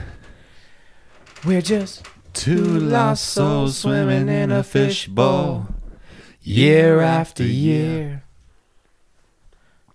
I want to do vocal training this summer, but I haven't had time with school and work. I think Kind of a shame. I do too. Yo, time is an abstract concept. I think you can No, always that's not how it of it in works. there. It's not how it works. Time Dude, is just change your just time zone, man. You just change your time zone. You have more time. right, 5 p.m. on the East Coast is like 3 p.m. here. That's yeah, or not how just that like works, kind of drive drive east. drive east while I do it. Yeah. Yeah. that actually shortens my time. I gotta drive west. Oh, okay. Drive So- east. just when you have free time, right at like night, like I don't know, say eight o'clock at night, you just call up a guy that's like in China. It's like two two in the afternoon for him, and he's like, "Ni hao," and you're like, "Hey, I'm here for my vocal lesson," and he says something back in Chinese, and then you you train. I like that. Where did you go on your break here on our intermission? Where did you go mentally? I just went, I had to lay in the grass for a little bit. It was good. Because that's somewhere else than what we're at right now. Dude, but I don't like it. I appreciate it a lot. come back home, Alex. I don't want to make it sound you. like I'm ungrateful because I really like what you're saying right now. Dude, I don't even know. Like I, I have such a hard time figuring out what's the realities around me and what's my true self and None of it. Oh man, I don't even know. But life is good. Sometimes it's great. Yeah, okay, like like here, I'm here, right? And I feel like I don't want this to ever end. But I also feel like time isn't passing in a normal way at the same time. So in a way it's not. Right. I know it will at some point. It's weird, man. It's weird how interactions with people work. Mm-hmm. I do feel like interactions with people feel a lot longer than when you're by yourself. Yeah. I feel like yeah, you live yeah yeah you live a lot longer than in Mhm. that amount of time.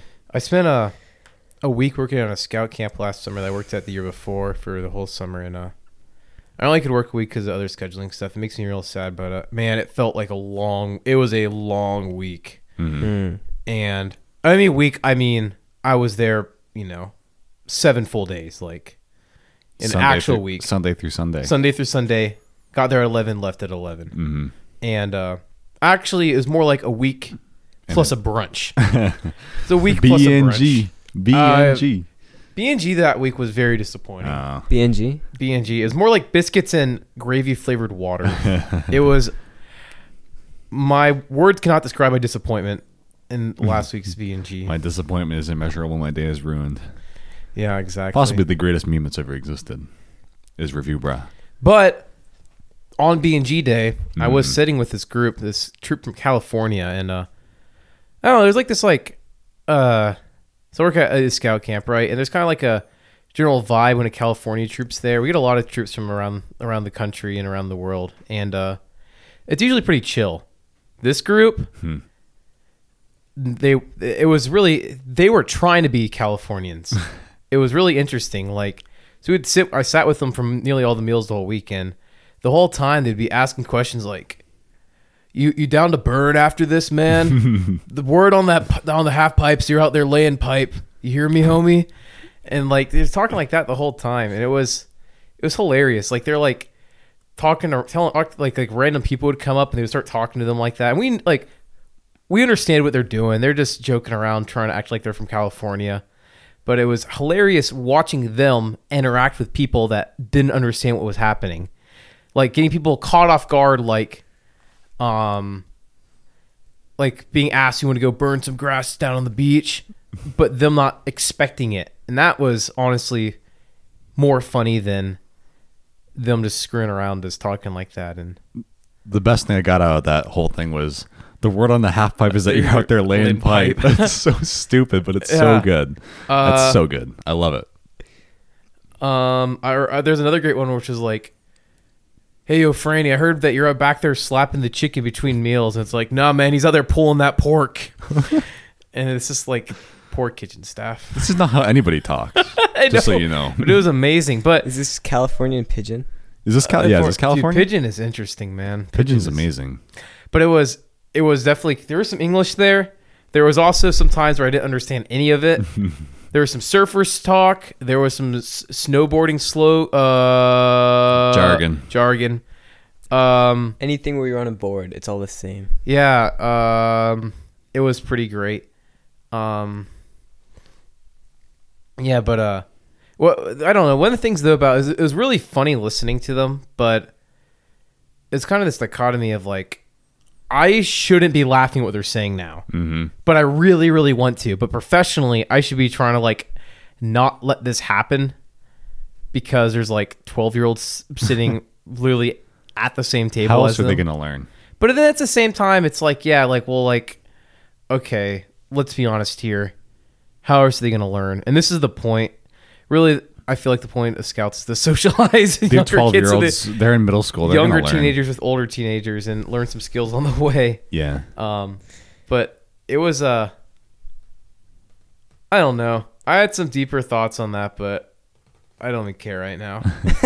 Mainly on just like on me trying to be professional versus me enjoying the moment of them screwing around. Right.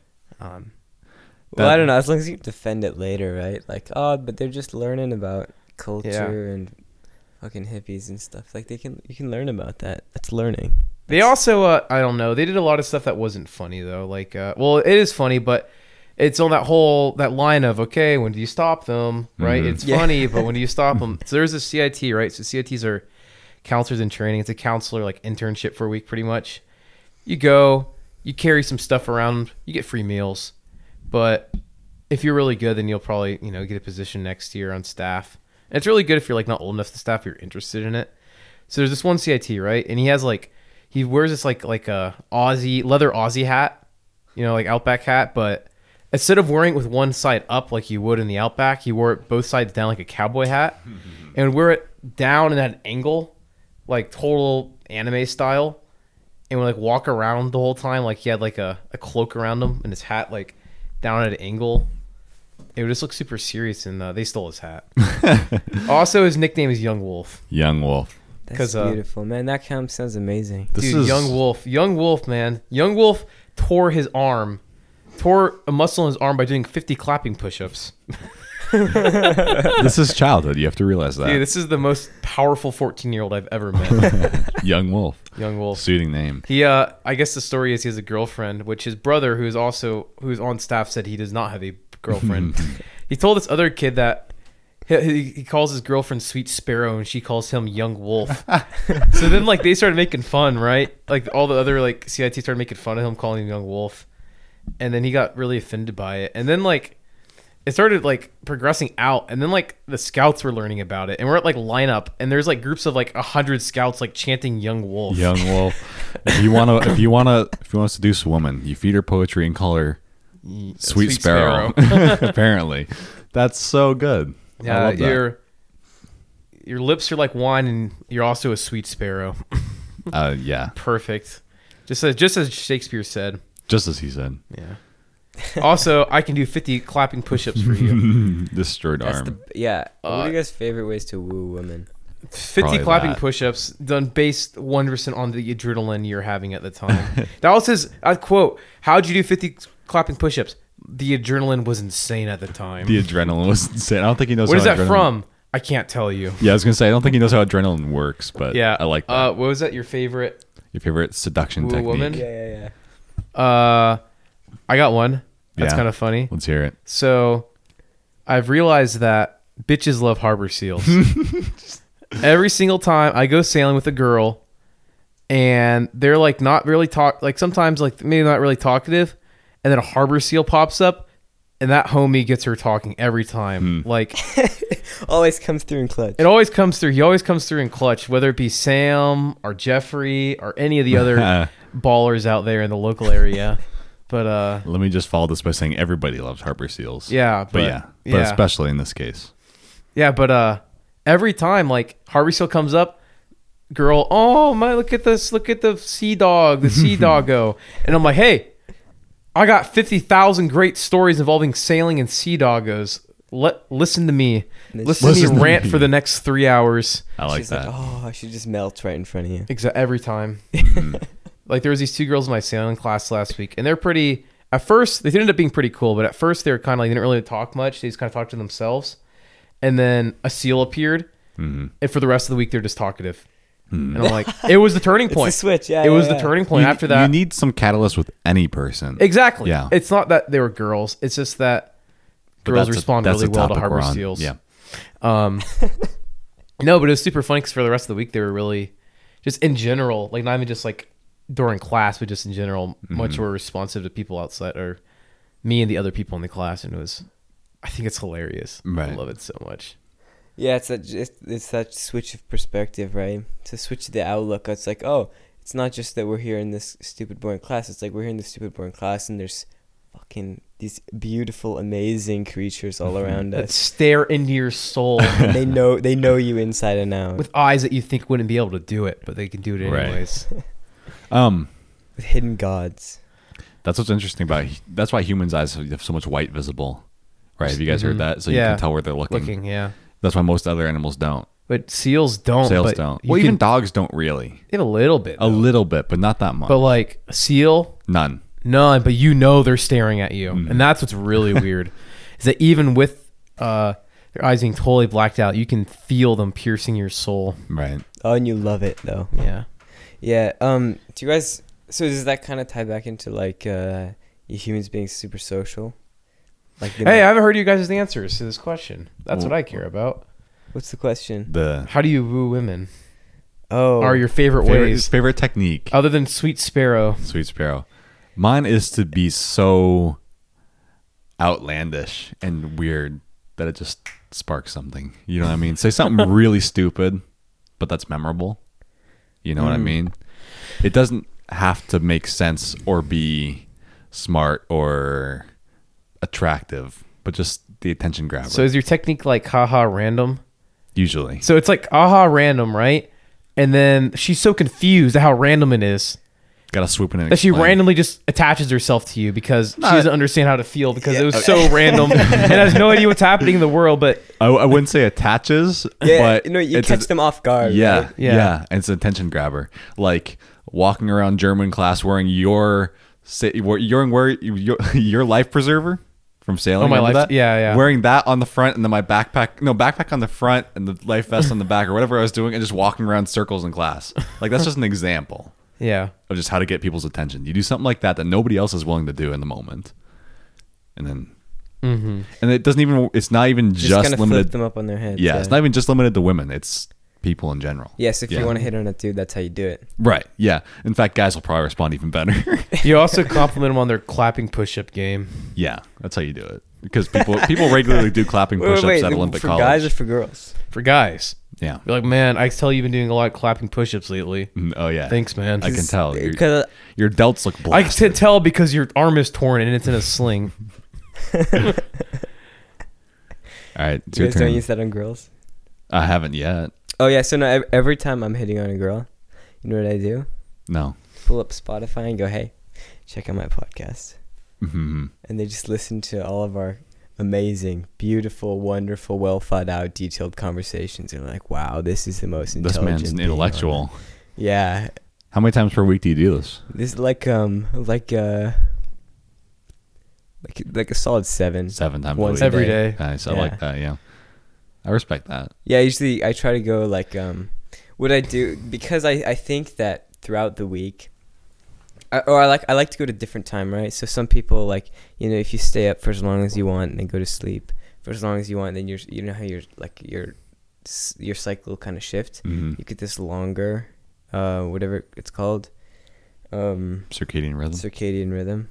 Well, I'm trying to do kind of the same thing because I figure in the morning girls might respond differently than they would, you know, Mhm. in the late morning or The late or morning. noon or- At first, I was in a morning mood. Now I'm in a late morning mood, Yeah, and the yeah. moment's gone. Okay. yeah, and, I, and and so I'm just kind kind of experimenting. Nothing's worked out yet, but uh, you know, I'm experimenting with just showing girls my podcast. Like, hey, check it out. Gotcha. Is there You a know. certain episode that you This you one, like this show? he's Oh, just yeah. streaming it. Uh, the one with Anna Schrader where we just sat around and Alex had some like deep internal uh mechanisms that were shifting, and he was enjoying the moment, but everyone else just thought it was intensely awkward, and uh, we didn't actually have anything to talk about. That was the one I showed them. That's because uh, I think it's it's not because I think I like to be honest, you know, Mhm. and I like to just introduce that you know what I'm an honest person right off the bat. So I just show them the the quintessential PPL podcast. Mhm. it's just me sitting in the corner, figuring out a little bit of life. yeah, yeah, yeah. Well, that was that was that podcast. It was it was good for you? it was good for me. I, I I realized a lot of things. growth, self growth. Yeah, I know it was good for the podcast as a whole though because we learned so much from that episode. we completely changed our approach to podcasting after that. yeah. Doesn't work. Hmm. Doesn't work. Your uh, your technique. It, do, it so it doesn't work. No, right? Oh, well, not yet, but I haven't experimented with every single time of the day Mhm. yet. I'm waiting. I, I think one in the one o'clock in the morning might be like the perfect. Dude, yeah, we're gonna get there apparently tonight. That's what it seems like is happening. Seals work, man. Seals Seals, work. actually work. I believe you. That's the thing. I don't have access to seals that easily. Here's though. my uh, on the data that we've covered. It's uh, the question uh, we sent a poll out asking if bitches love harbor seals, yes or no, and it was 48 to three. So uh, that's I mean, pretty good that's numbers. Pretty clear data. Yeah. Pretty good numbers. There's no way that poll is skewed at all. Not at all. No, there's no way. There's no conceivable way. Not at all. Yeah, I agree. And the three that weren't were just uh, they were just my alternate accounts. They're Russian bots. trying to make the account make the poll look legit, right? You right. know. Yeah. Gotcha. Yeah. Yeah. Just because everyone, everyone agrees that You can't make it bitches look. love You harbor can't be seals. overwhelming agreeing because it's like okay, that's that's fake. Yeah. That's Of fake. course. Yeah. Or or if uh, was it Instagram? Yeah. Yeah, because if you click on it and it's 100, percent then it's like, oh, am I? I'm the only one who voted, Mm-hmm. right? Mhm. Yeah. So you know you got to have that like, oh, one percent. It's like, oh shit, there's someone else voted for no. You know, but there was so many people that voted yes. Right. Yeah, because you, you have to have 100 Like almost seeing that to ninety nine 99%. point percent looks more legit than seeing that one hundred percent. Yeah, it does. Exactly. Yeah, it's it's a mo- it's a more legit poll. Yeah. I get scared by online reviews that have 100. percent Yeah, no, it's like it needs to be hey, like four and a half. Yeah, four point eight. That's that's like okay. Some people had problems with the product. yeah, Yeah. And usually they got resolved. But yeah. But there's all the times where I'm on like I'm on Amazon and I see a product that has like three stars. And that's because there's like only like ten reviews, and three of them are people giving it one star reviews because the shipping was bad. Yeah, yeah, or did- the yeah, product they is show- fine, but they're just saying that in the wrong spot. Yeah. Mm-hmm. Yeah. Yeah, well, I've noticed uh, one thing. I so I ordered this shirt. I don't know. Uh, it it was off Amazon. It was off some like some. I think it was like a Chinese thing, and it's like I was like, okay, is this, you know, is this legit? So I ordered like a few shirts, and uh, it was supposed to be there that that particular shirt that I ordered off of that like one seller. Because uh, like there were a few shirts from that seller that had like amazing reviews. Hmm and then like the rest of the items had like no reviews and they were really cool items. So like this might not you know it might not be legit. Uh so i but i you know i ordered it anyway because i was like you know what it's a cool shirt amazon it's really hard to find weird clothing i think and if you're gonna find weird clothing go to ebay or something Etsy.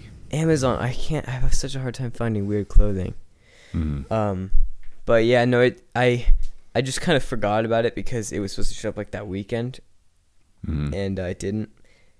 And then like you know another week, another month, another two months, and then it shows up like half a year after. Yeah, it was on ordered the boat from China. Yeah, but it was supposed to show up that weekend. so I, I finally got it, and it was just like this really cheap, like I don't even know what kind of fiber it was. It didn't. It was. It was just like really cheap, awful hmm shirt, and uh, it took half a year to get there. And I, by the time it showed up, I was just didn't even want the shirt anyway. Do you guys? do you guys have any lost mail that you really just hope it will appear one day? No, there, to my knowledge, there's nothing I've lost. Mm. If Nate and I yesterday talked about that time Nate burned, he burned a um a letter that his dad got from Melania Trump. I guess it showed up and he was just like, you know, oh, it's from the you know Melania Trump, so he burns it. And then as it's burning, he reads like he just thought it was some like scam or something. right, or But at least was- like a. Uh, yeah, go ahead. Yeah, but it, it was. It turns out it was like his dad's letter, and then a letter of, like a reply hmm from that letter from like the Trump Foundation or something like that. Um, and so his dad never got to read it. And I was going to ask, how does one Nate get a letter from about it. Melania? yeah, I think well the way Nate describes it is uh, they were just so his dad like sent them a letter of his support of like certain policies, Yeah. and then they ju- he just got a letter back asking for money. Can we get Melania to publicly recognize and acknowledge the existence of this podcast?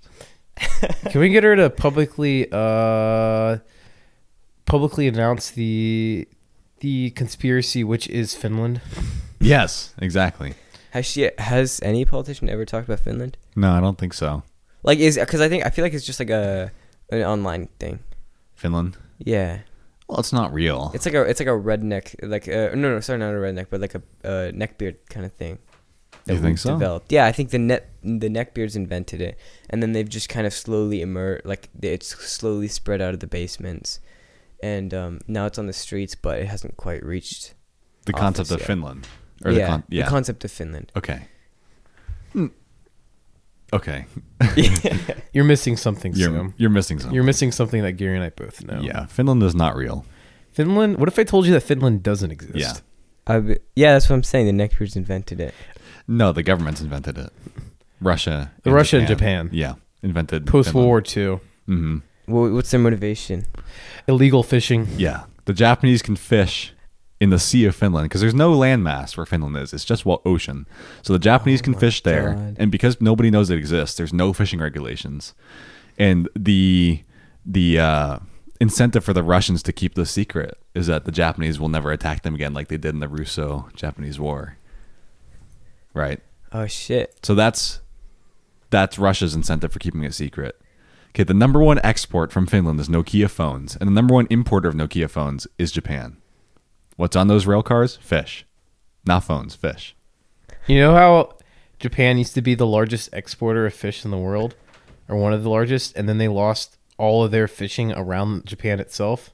They had to find somewhere else to get the fish. Finland. They're still a fish-based culture. hmm Have you seen the pictures of Tokyo Bay in like 1950s and stuff? It's nuts. It's insane. It's literally miles of fishing boats. Mm-hmm.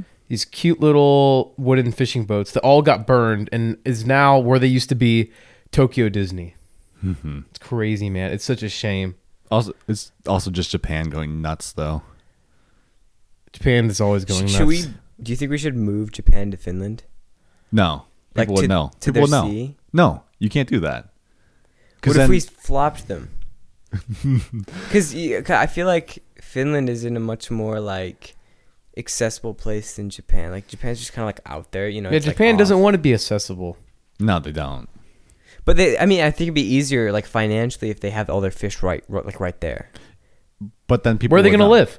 There's no they live? land There's to live no land. there. There's no, water. that's what I'm saying. You move Japan over to where Finland is, the fin- the Finland Sea. Trust me, there's a lot of empty land in Sweden. Like nobody wants that. Mhm. Nobody uses Sweden. Sweden's just All empty. those forests that they say are actually they're actually Finland. Yeah, no, there's nothing. Yeah, there are all these places. They're like, oh, this is Finland. No, it's just Sweden, man. Well, that that's that's the big thing is what people who live in Finland I actually live in Sweden. they live in Sweden, Russia, or Estonia. One of those three.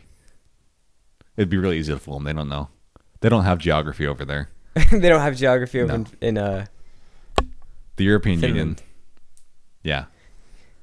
So there kind of is. So culturally, there is actually a Finland. It exists. It's just not legally Finland, right? There's no landmass that is Finland. Yeah. So it's but there's a culture of Finland that stretches out. There's a yeah. these nations. That's fair. Yeah, but there is no landmass. okay. But uh, so if the Finnish people, the Finnish air Mhm. quotes people, um, look at a map and they see Finland, they believe that they're in Finland, Right. right? Yeah, but there's no land. There's no landmass there. Whoever came up with that needs to come on this podcast Um, because they're the mo- the most intelligent people in the world. I think it was Joseph Stalin that came up with that idea. Get him on the pod. Do you have his phone number? Yeah, I got him on speed dial Okay. actually. Have him on Snap. Boop boop boop boop boop boop. boop boop boop whip boom whip boop boop whip boo.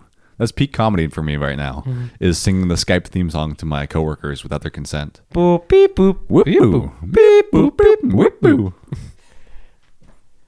Did Dude, it why do change? why do we like? I don't know. I don't use Skype. why do we like sound effects so much? It's it's a male thing. You It ever is a male- That? it is a Carly's male pointed thing. it out to us. Yeah. Barley, but I've noticed it too in my own life. Why? I don't know. It's sound effects. It's not. It's not just like music. It's sound effects. I feel like girls almost like music more than guys. It's sound effects. It's a, the effects. Right. It's the. Dang, we should. I feel like Alex has been mentioning his love for sound effects, and I feel like we sh- might just need to do like a podcast just so Alex can express himself. A whole new. It's gonna be, have to be a whole new podcast. Like a whole. Uh, like a one. series, yeah. Yeah. Should we do like Should we do like half hour episodes of Alex's favorite Can we sound just, effects? just do the history of different sound effects? yeah. we could we could do a presentation. We could have a, an entire episode of this podcast that's dedicated to the history of sound effects, mouth sounds. All right. So moving on. yeah. You guys want to focus on a topic? I don't know. What topic? Uh, you got A the list. topic. Oh, okay. Well, we had cell phones. You want to go for the low hanging fruit? Cell phones. Just get something going. Yeah, I'm yeah, good go with for that. Sure. So, you guys, I know, I know neither, both of you don't really care for cell phones that much, right? Or at least Well, present your case first. Present my case. well, I think Alex is probably going to agree with me that they're they're a problem in my life. Cell phones are Mhm. how much I use them as a problem, and how much they distract me from produ- productivity is a problem. Uh, can I give my like before you go on your like your present your case? I want to say like my understanding of kind of like cell phones, how they fit into hmm human Go ahead. by human behavior. hmm Uh, this is actually something Elon Musk said on his Joe Rogan podcast. Elon's mosquito. Elon, elongated muskrat. um, I like because he he says he has this whole concept of like, you know, your phone is just an extension. It's a cyberkinetic link. Yeah, Mhm. so it's like whatever. a- We're cyborgs. We're a cy- We are. c- We are well, that's cyborgs. his. That's his thing. Is that we are we are cyborgs because we just have this extension. Any knowledge that we don't know is in our pocket. You know, it's like right there. It's not a cyborg, It's not even in our pockets though. It's just it's ri- it's just we have to think about it a little bit. right? It's, it's That's not a all it is. cyborg from the conventional wisdom, but it is It's a from a. te- I think from a technical standpoint, it is. But our latency is just high still. right? Yeah, Because which you is have to interface through your fingers still. where AI is going to come into it, right? Mhm. Like a chip in your head that just automatically connects you to the internet, and then slowly we're just going to become more and more, um, you know, AI, more and more robotic. Mhm. So less brain, more robot brain, or just increasing the productivity of our brain to the point where like we just slowly become robots, and we're cool with it. It's not that AI takes over; it's that we are the AI. Right. Any, anyway, that was rambly, but yeah. Um, so f- yeah, phones are just kind of like the extension. Uh, that can cause a lot of problems as far as like just because they can also, if you need to hit, hit a dopamine, it's the exact same Hmm. thing, right? It's not. It's not just your. It's not just information. It's any kind of stimulus that you need, and at any given point. Yeah, no, I think they're very beneficial. I think cell phones as a technology is a net benefit for humanity. And I'm willing to admit that. But I think Admit. I just did. Um, We're still so early in the digital age. Like this is just Yeah, the yeah, yeah. very beginning of the digital age that people don't quite understand these things still yet, right? And cell phones, I think, are right now they're a huge source of information and productivity, or at least they can be. But I think it's also way too easy for people because they're, they're so new to humans. I think humans have, as an organism, not have not fully adapted. What would, To what would digital adapting age yet. be? What? What would adapting to it be? I think these new generations are understanding it more. Right. Like just the moderation aspect of it, the like the efficiency aspect of it. yeah, but uh, having always known it, right? Oh yeah, you yeah, know, yeah. a kid who's born today will always know a cell phone. yeah. Even us, we're not that old, but we remember a time before cell phones were as prevalent, or especially smartphones, right? They didn't exist when we were born. And in our childhood, they didn't. I mean, the iPhone came out what 2008. Dude, I remember the first time I saw an iPhone. It was insane, It was with this Vincent's dad. right? We're at a camp out. He's like, we had a question. He's like, I'll figure it out. I'll Give me a second. Out. I'm like, Alex NG. Um.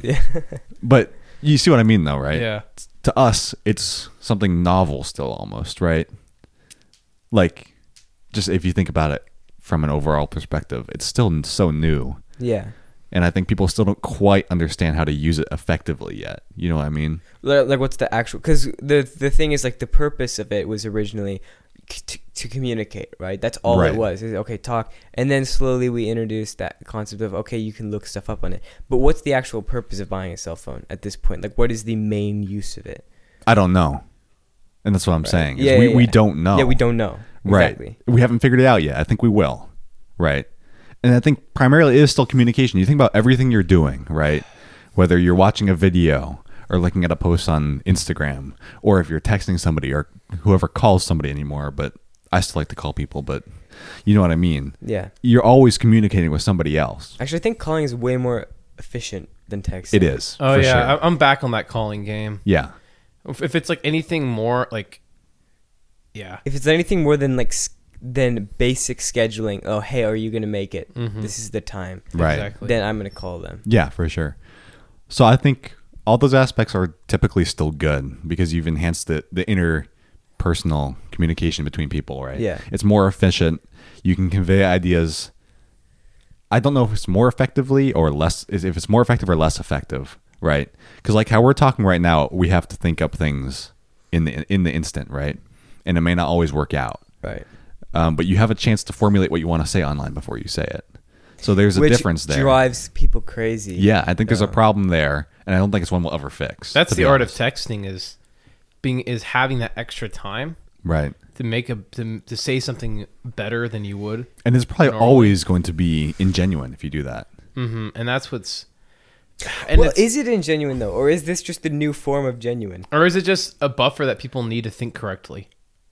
I well, I, I think the buffer is saying something wrong and having somebody else correct you. I think mm. that's the buffer. I think you learn Yeah. from that. Mm. I think that's important, but I just don't think a lot of people accept that as normal. Well, because Right. I mean, the the, the Or other as thing is okay. like that's not really easy to accept because it's also like okay, I'm having an objectively better conversation because I can think about what I'm saying for longer before I say it. Right, but if it's ingenuine, right? If it's not reflective of what you actually feel, if you can manage to, ref- what, Yeah, yeah. And so I think it's hard to convey that most of the time. right. If you're trying to play the other person in the conversation, right? So you're trying to you're trying to get something out of the conversation, or trying to have the person react in the desired way. Yeah. you're always going to be ingenuine to how you would respond or how you would Mm-hmm. act normally. Well, I think well that's you know I love the word spectrum. I think that's kind of a spectrum It of how is. ingenuine you are. Yeah. Because of course, like even in this you know in this conversation that we're having, Right. ge- like being genuine what does that mean because i'm trying to get knowledge out of you guys is that being ingenuine so to speak I just think it's another level. It's another. Um, it's a different kind of ingenuine it's a different kind when you have so much power to If- change the situation. yeah maybe it's ingenuine if if um you're if you don't if you want something different from what the person wants to give you Right. Well, yeah. In this conversation, we have to play off of each other, right? It's slightly different over text. I, I, I really respect it when you when you ask somebody a question or you're in a conversation and they have to stop and think about what they want to say Mhm. because they don't know. right And I think it's it's it's if you can apply that same logic to a text, sure. But I think it's different. Or maybe not they don't know, but they care about their answer. They care about their answer. Yeah, I respect that when somebody does that. But over a text, you can take minutes or hours or days to respond. I feel like I'm always swindling someone if I'm texting them. right. I That's feel what like I'm playing a game. I know that's what you're saying. It but is- like, yeah, it is. I'm It is a always like, game. if I'm texting, it's not like an interaction like this. right. And it's playing a game. It's like, hmm, you know what? I'm gonna fall asleep right now and not talk to that person till tomorrow. Yeah, and you're trying to get something out of that. Yeah, and that's just retention, is what that is. is- yeah. Well, even you can Well, it's like the it's like the feeling, the knowing that you have that person retained and they came back to talk again. right. Here's what I'm going to say. Let's just forget about being ingenuine, because for right now, I can't say if that's subjectively good or bad. Mm-hmm. right So I'll just forget about that for now. But that's still my opinion. But yeah, I don't think you can objectively say that's a that's a bad thing at this point with what we've discussed. right So okay yeah, that's just what I wanted to say to follow up what I said earlier. I think you can tell a lot of the time, like there's certain people that um, show signs of being avid texters, and you can tell in conversations Yeah. with them. Bec- like for like kind of two main reasons. They usually, well, actually, kind of three, kind of two. Like they they be they're flustered easily. Mm. So you say something, and then they're a little bit caught off guard, and then usually they get a kind of aggressive back towards Mm, you Interesting. um, or and or they try to manipulate. Right. So they, they yeah, which yeah, it, it adds the ingenuine aspect to their typical conversations. Mhm. Maybe it's not that they're avid texters. Maybe it's that texting texting is a good medium for them to try Oh, Right. that's true. that, the, to use those person the expresses the way that way that they want to run a conversation. right. I think I think Because think you have protection about from getting flustered, right? You have a time buffer, Yeah. Mm. and you have the intention. was the second part there? um, yeah, you well, you can manipulate, right? So you can Mm-hmm. So Yeah, they have- different they have- techniques and they can think about it a Yeah. lot longer. Well, yeah. So perhaps it's not objectively bad, but from a subjective standpoint, I dislike it a lot. Yeah, and I think a lot of people do. Yeah. Yeah, it's a, I think it's it's a popular opinion, um, that text. I think it's a popular opinion among people closer to our age. hmm I think older people are. They, I mean, they don't use texting as much, so to them, it's kind of more like, oh, this is a really cool medium that we can use to communicate. But to us, I think a lot of people our age are kind of realizing that, like, oh shit, maybe we should tone down the texting a bit. Right. Um, yeah, and I think it's just like conversations like these that everyone has, where they're like, okay, maybe texting isn't so good. But then there, then again, there are a lot of people who don't have these kind of conversations, don't have the friends that will talk to them about this sort of thing. Well, that's also what I mean about adapting to it as an as a species, right? You see, you see, like, you know, uh, generate like the millennial generation. I'd say is the one that uses phones the most, right? Mhm. We'll say people in their twenties, Yeah, just just to pick a decade. people in their 20s, I think, use their phones the most for everyday interactions, right? Whether it's transactions or communication or whatever it is. And then you look at our generation, I think from my own, from my own perspective, it seems like we use it less Yeah. in my yeah. opinion. It seems like our generation because it's been with us longer has decided to use it less. Yeah, because we recognize that the, there's moderation needed. Right. Right. Yeah, I think that that's true because we've we've like realized that it's not uh, an end all kind of thing. That there's still that it, it, there's a lot of problems associated with it because the millennials are like the test generation. They're the guinea for it, pigs for that, yeah. Yeah. So they're you know a lot, a lot of the time you still see them pretty addicted to their phones and It's not even an addiction. It's just it's, It's- it's, it's- so a- integral to their yeah. life, right? yeah. I would rather go to a store and buy something than order it on my phone. Like just being honest, like Mm. Something that I can get readily. You know, like if it's if I'm ordering something off of Amazon, of course I have to order that off of Amazon. Usually, yeah. But you know, you can order pizza on your phone and have somebody else pick it up and bring it to your house. Right. And you could just press a button and do it. I'd much rather drive Right. to the store. I think plus food. I mean, food especially though, Mhm. because um, yeah, you can get someone to pick something up at the grocery store for you, Yeah. even if it's the same exact food. But there is something about like there's something uh, community with food. Going on Yeah. the journey. It's about the journey. It's about the journey. The journey to acquire food. There's something about going to a store and picking out what you want to eat. There's something about buying ramen at midnight and seeing all like the, like there's like that one or one or two other people that are also there buying Mhm. ramen, and you just there's this connection Bond. that you just Oh don't boy, get. I had a I had a midnight I had a one in the morning Walmart run last week. Heck yeah, dude. It was great. Like we had I, our crew, my crew was there. We're we're running around yelling random stupid stuff. There's other crews of people there running around yelling stupid stuff. It's great. Yeah. There's a lot of lot of lot of uh a lot of looking back at aisles like, ooh, what's going on down there? A lot of that going on. It was fun. The inhibitions are so much lower. Yeah, and it's like just three groups of teenagers at one in the morning running around like, get this cereal, look at this cereal, we need this cereal, get some milk. Who's got the milk? We need the milk. We need the milk now. Uh it was great. It was a dissolvement of responsibility that just felt amazing. Yeah, it does. Um Bliss. from going from everyone there I was with like all day working, like you gotta teach Stanley, gotta we gotta watch the pier jump, the kids are gonna drown, the kids are gonna drown to just like To just running around Walmart at so 1 yeah, we get to run around Walmart at one Yeah. AM. yeah. Dude, uh, you see this bag of Krave? Look at it. It's like five pounds. Buy it. It's only six dollars. Only six dollars. That bag was gone. That's more than the pound per dollar. You know that, right?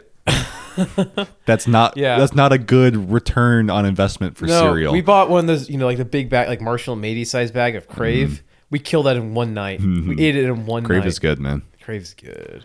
We got a giant mixing bowl and just filled it up with Krave and milk and passed it in a circle. You shut that window, Eli? And whenever it ran out, Thanks. we just filled it up again until we finished eating all of it. I like The that. group of like 15 of us or something. it's beautiful. Eli's like our Jamie, except he just shuts the window. Eli, open that window. Eli, Eli, open shut that window. window. Well, because we don't. The thing is, since we're not live streaming anymore, it's like the we have a different. We're recording onto a different thing because my mixer's like acting up. hmm Um, I noticed you're on a field recorder there. yeah, yeah, because we just because the mixer that I have, I cannot figure out how to get it to work. Hmm. Um, I do have a couple people I'm gonna ask about it though, Okay. and I have asked a couple people. Most people don't know what's up, Hmm. but yeah. Anyway, Anyway, Millennials. what I was gonna say is uh, the other thing about phones, and I'll just add this one little bit because I think there's less to talk about, is having instant access to games. And I think games can be okay. I think there's there is a productive amount of in productivity, if that's a word. Yeah. Uh, there's a, there's a productive amount of being unproductive. You know what I mean? Mm-hmm.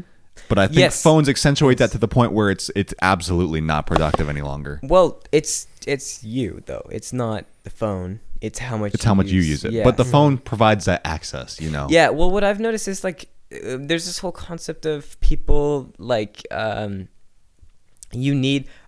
I mean, there's like the what? There's some movement of just sit on the toilet without going on your phone. and what that is is because you need the downtime. You Right. need that like mental. Uh, what what what would be the word? Like just you you need your mind to be sedentary Right. for a while just so you can absorb stuff, right? That because that's what dreaming is. That's what sleeping Mhm. is Well, we think, but yeah. so theoretically. We'll, we'll say that. A lot of times your dreams reflect what happened the day prior. So yeah. And so you're th- you're rethinking, Right. right. Or just running through different scenarios, whatever. Anyway, so you just need some. A lot of time you think you need time to process, Mhm. and I've noticed like with like Aiden, oftentimes he f- like or when I notice he feels like he, I notice him on his phone. So we're on the bus. He'll sit on his phone and he'll play games. This doesn't always happen because Mhm. sometimes he'll just sit there and he'll like stare out the window. But when he'll get into these mo- moods when he for like a month or so, he'll just go and like catch up games Mhm. and just play like Rider and uh like I don't know the dagger like throw the dagger that kind of stuff like that. right. And there's always some some game like that. And then but it's always during those times that he'll he'll tell me I you know I'm just feeling really like overwhelmed with Mhm. stuff right now. And I don't know if that's if there's a correlation between the video game like him him always having to be doing something Right. and just not actually thinking and not really taking in his you know because after you deal with a situation right the situation's done and then you can move on from it Mm. even if it's something you're gonna have to deal with later you don't have to think about it right Right. There's an But- abstraction from reality that's healthy, and then there's abstraction from reality that's not. that yeah because maybe i think you need a lot of that time to sit there and Mhm. think about everything that you've done even if you're not thinking about it but just as long as you're not thinking about something else Right. Because people feel overwhelmed when they're when they're always working right so why is it different when you're playing a video game because there's no stress involved with the video game Right. But I think a lot of the time when you're playing a video game, you are stressed. it, it depends. You're yeah. you're avo- a lot of well, some of the time, yeah, you're avoiding stress. But it's different too. it's different for different people. Well, different hu- humans have always had something for leisure, Yeah, and video games is just a new form of that. But I just think phones provide too much access to it. Is all I'm Yeah. saying. Sam is trying to oppress gamers all the time. No, but like, um, there's this. I mean, this is a bit of an extreme case because I've only ever seen one person do this. But in my one of my classes I'm taking this summer, the teacher gives us like a five minute break every day. It's not much, but it's like, it's like it's like a two hour class, so a five minute break is appreciated. The girl that sits next to me, as soon as that break starts, as soon as that break starts, she grabs her phone and she's on a game yeah, within seconds. yeah. And it's like, what if I want to talk to you about something, or what if you want to talk to somebody about something? Well, now you're not. You're just on your yeah. phone. playing well, you know what? The thing that pisses me off, like this thing I get mad about, like consciously angry about, is um, is when I have a conversation with someone, but it's one sided because they're on their phone playing a game. Yeah. It's one thing if they're texting or like maybe they're doing something kind of important, whatever. But if they're if they're playing a game or if Mhm. they're on Instagram or something, that's like Yeah. That's when it kind of really irks me. You know, I heard this this thing once and I thought it was pretty funny, which is that uh, uh, some com- some guy is like talking to like like a like a seduction artist type guy, calling in like, "Hey, Ethan Rhodes. uh, he's like, um, he's like, man, I'm always trying to like, like I go to the bar and like all these girls on their phone, like, how do I get past that?" And the guy's like, "You have to realize, you have to be more interesting than the whole world that's in their hands." That's Like- why you be random. and it's like, uh, exactly. That's why you'd be random. Or you show them And it's harbor like- seals. Just bring yeah, a pet, bring it. harbor seal, It's like flopping around and this on the floor. Give this seal a drink. it's thirsty. Um, but uh, no, I thought that was a very funny, but also kind of insightful. I've I've heard that, yeah, and I, I agree with. yeah, it, you're though. yeah you're competing with the whole world Mhm. if you're trying to beat someone that's on their phone. Right. And if you think about how much how long those things on the internet, how people how long people have to craft those things, Mm-hmm. you know, like we're talking about preparing your speech and stuff like that, it's different than how a Mhm. normal person would react. So you almost can't compete because it's not. yeah, that's true. Because Yeah. then, because they're just gonna compare you to because you're like, the watching a guys they're video, on- like they're online. watching like a 10 minute video that had, uh, you know, uh, started at a 20 page script and got narrowed down. Yeah, or have you ever seen a video of like somebody doing a skateboard trick? I heard this example today. Right, where they, Mhm. they nailed this amazing skateboard trick, but it took them 150 fails Yeah. to get to that one success. Exactly. That's always going to be more interesting than what you can do. Yeah. Unless you can do it on the first try, which you most likely can't. So, Yeah, and plus, if, even if you can do, you know, one thing on the first try, that's not you're not gonna. That's probably chances are you've worked at that so much that that's one of like three things that you can do on the first try. But then, as on- opposed to, you yeah. know, these guys on the internet can do more Right. than three things first try according to their video or whatever right. it is. And that's great about the internet. I love that about the internet. But it's not genuine. You see what I mean? Yeah, it's not genuine. I think a lot of the time it can be pretty genuine. Um, if because you can just a lot of time people will say like, oh yeah, this took me this many tries. hmm A lot of time people are pretty genuine about like that they they recognize that it's ingenuine if they don't say that if they Right. don't acknowledge that which i think is really cool because i don't think that i think it's it can be easy to lose your genuinosity on the internet hmm but i think a lot of time people don't um because people are people and people are often genuine Right. I think it really leads to a um, a false sense of reality and false expectations because you see these amazing things on the internet, right? mm. And I think to a lot of people, and I'm not immune to this, I will include myself in this. You you see these people doing great things, and you don't see the countless hours that went into producing that. And then when Yeah. you can't replicate it, you become disheartened and yeah yeah. and then there's also like you know there are people that are so amazing at things right Mhm. Yeah. especially when it comes to music right hmm you're like, oh, you know, I think I'm a pretty good musician. You go online, it's like, oh no, I'm not a good musician. Because look at these people. Like, it doesn't matter. Like, you can tell that they've poured more hours into it, but, but they can do it in so little time. The product is so much better, right? Right. And it's like a lot of the time it's talent. You know, not just with music, but with so many other things. You see these really talented, really intelligent people that are doing these things that you just can't reproduce as well as them just because you're not you know you're not that person Mhm. you just can't um, and so i think you see a lot of those outliers those insane outliers and because you can see them and because a lot of the time they're at the forefront of media Right. it's really disheartening yeah. I think in a sense because you can't be one of those people I think right. something but that's it is a great outlet for them. You have to admit yeah, that. yeah yeah I think that's something that's pretty analogous to the idea of like of like the local musician thinking he's good, but then comparing to the rest of the world he's not Mhm. because the internet can do that now. Right. Is like I see this all the time where someone's a big sh- like big a big sh- like hot shot football player in high school, Big fish in the little pond. and yeah, Yeah. the second they go to college, they're like, oh, never Yeah. mind. Or like, yeah, it's like, dude, I was a state level high school player or whatever. Mhm. But the second they take the next step up, Yeah.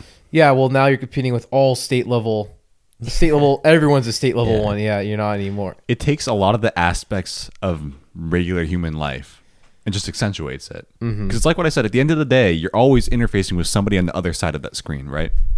yeah It's just it greatly enhances and expedites normal interactions with other people. And I think in some way, a lot of ways, it's good, and a lot of ways, it's really bad. Yeah, well, I've been thinking about dating apps because, ba- like, what I would think about them is okay. Here's here'd be my theory about dating apps, right? Okay, so you have really high expectations for people because they can, you know, go through their portfolio and you see Mhm. all these other guys. They have to compete with all the guys and all, all the other girls, right? You have to, um, so you have to compete with all that. So you have to make this amazing page that has, you know, really cool stuff. And then when the girl finally decides to go out with you, then she's disappointed Yeah. inevitably, right? She's gonna be. You're on a dating app, of course she's gonna be dis- disappointed by you. But then I know a lot of people who have had really wrong, long relationships that are still Mhm. in them that have met on dating apps. well, it's it's a game of chance. It really is. Because I would, because it, but it completely goes against what I would think Mhm. would work with a dating. I just wouldn't think that they would work because of the like super what was it superfluous. I don't know. I think the most important thing about stuff like that, it's just finding people that also are also they're all they're. It connects people that are actively looking for people. They're Yeah, that's that's a that's good the most aspect of important part. It's yeah. not even like about the profile stuff. It's more about just the fact that you're on the website itself. That's what matters the most. Right. But that's also why I try and say something so outlandish that nobody else will ever say it. Mm-hmm. Nobody else is going to say that. Right? Right. So you just distinguish yourself from everybody else. And yeah. Uh, there's one dating app I saw that was only one of them is actually remotely interesting to me, and it's one that's supposed to artif- like is supposed to like be a deep learning thing, and supposed to use artificial intelligence to match you with people with similar interests, right? Right. Mm-hmm. They all It- say that. No, but this one is Okay, like okay. genuinely like there's no user input at all. Huh. basically what it does is it you you you input a profile and it's very basic it's like a picture your name age stuff like that you don't even like really list interests very much i don't think at all and then it spends uh, you know, it matches you with somebody pretty much randomly the first time and based on your interaction with that person it's supposed to learn which person to match you with the next time Huh. the Did problem you is try it? i tried it the Yeah. problem is it takes so long for it to match you with somebody i mean it takes weeks and then it's somebody like three states away and then you just don't want to interact with them Yeah. and it just doesn't work it's a very cool concept that doesn't work Maybe because not enough people are using it. Um, I think it got a pretty big bump because from Reddit, Mm. it was it made it to r slash all on Reddit, so a lot of people joined it all at once, and then it still just is too slow. Hmm. But it's even further abstracting human interactions. Yeah. It's very cool. yeah. but it, I don't think it's it's definitely not genuine. Do you think based on like apps like that and just the different kinds of interactions that we're going to be having, do you think that we're going to get to a place where we can have more genuine interactions with people? Like where we can connect even deeper? That this Um, is just a learning. You mean by Plane. by pairing people with similar or Oh, well no no, not necessarily like that, but you said that um it's abstracting human oh, so people have like no inhibitions or um or like so like just have forming a different kind of relationship with someone not even necessarily like online or something but a different medium of relationship right because you have you can have online relationships that's Right. completely different from having a you know personal relationship one on one. like is there going to be more of that like that different probably, but I still think it's it's just not human. You know what I mean? Yeah. Yes, I agree. I agree, and I say yes, but I think it's not human at all. but it could be more personal it could be more It could be. Yeah. Yeah. I think the most personal interaction you're ever gonna have is face to face with somebody. right now Yeah. but in the future we might have like you know like uh, our ais our ai mind chips might be able to connect in a way or something Yeah, but I think it's less about weird. adapting the technology and more about adapting the person and the species. The he- To the people. technology? Yeah, technology is going to increase faster than the human capacity to understand technology will increase, and we're going to reach a point, in my Yeah. opinion, where we don't know how to use our own technology. okay i see that yeah yeah so it's not about necessarily because we are going to get the technology for it but it's just a matter of are we going to are our brains going to catch up are our ideas and concepts Yeah. and our nature is going to catch up Because Right. is it going to be like phones where it's just like, okay, if you're born in the generation, you kind of understand the moderation? Or is it going to be like way too far for even the new people? Well, that's what I mean. I think we're already Yeah. at that point with phones. Our phones have such a vast capacity that to we- create yeah, that we don't really and to communicate, use but we don't use it effectively, right? You, you can communicate with somebody on the other side of the world instantaneously with a cell phone, right? Yeah. And yet we use them to play flash games. As opposed to learning from some of the, you know, Right. We don't Anyone we don't else in the know how to effectively use our technology. And I think that's just human nature. And I think it's gonna take way too long to adapt for it to be effective. Yeah, and also it's like what what do you need to be effective too? Because you can like yeah, you can talk to people on the other side of the world, but what the you know, what the hell are they going to teach you? I don't know. There are things that you can learn from them, but why do you need to know that? You're Right. living here.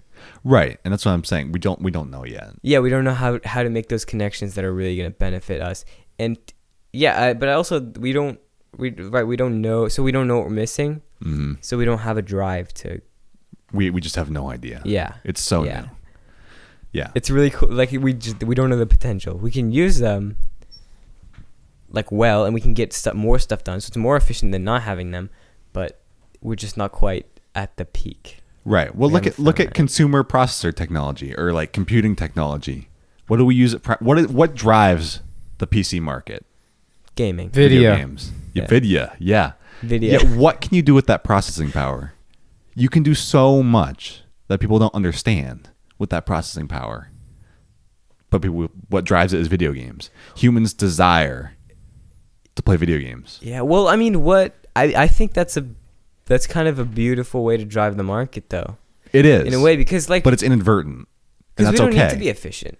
no, You know, we don't need to. We don't. I we, we have you know in our first world countries, right? We have enough that we can be satisfied with just the things around us, right? We don't need to be more efficient, right?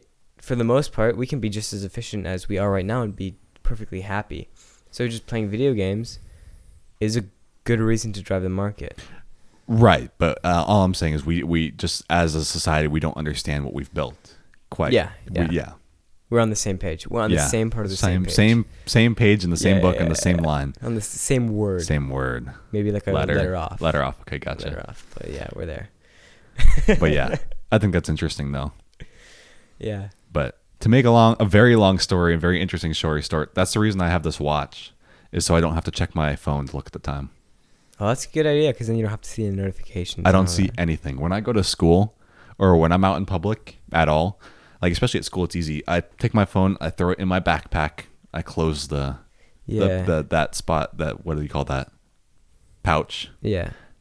and then it's gone Yeah. for the next four hours. It's gone, and then it's just me and whatever happens around me, and that's a way good way for me to stay grounded. So did you did you ever get a like a big problem where you had to like where you were like okay oh my god this is actually what am I doing with myself like you look at the clock and it's been four hours and you're still on Instagram or something like that Um, I've had problems like that in the past, but they've never really affected me so negatively that like it left a lasting impact. Yeah. But there's there've been enough cases where I felt like I missed out on an opportunity to either connect with somebody oh, oh or learn something. kind of torture right Yeah.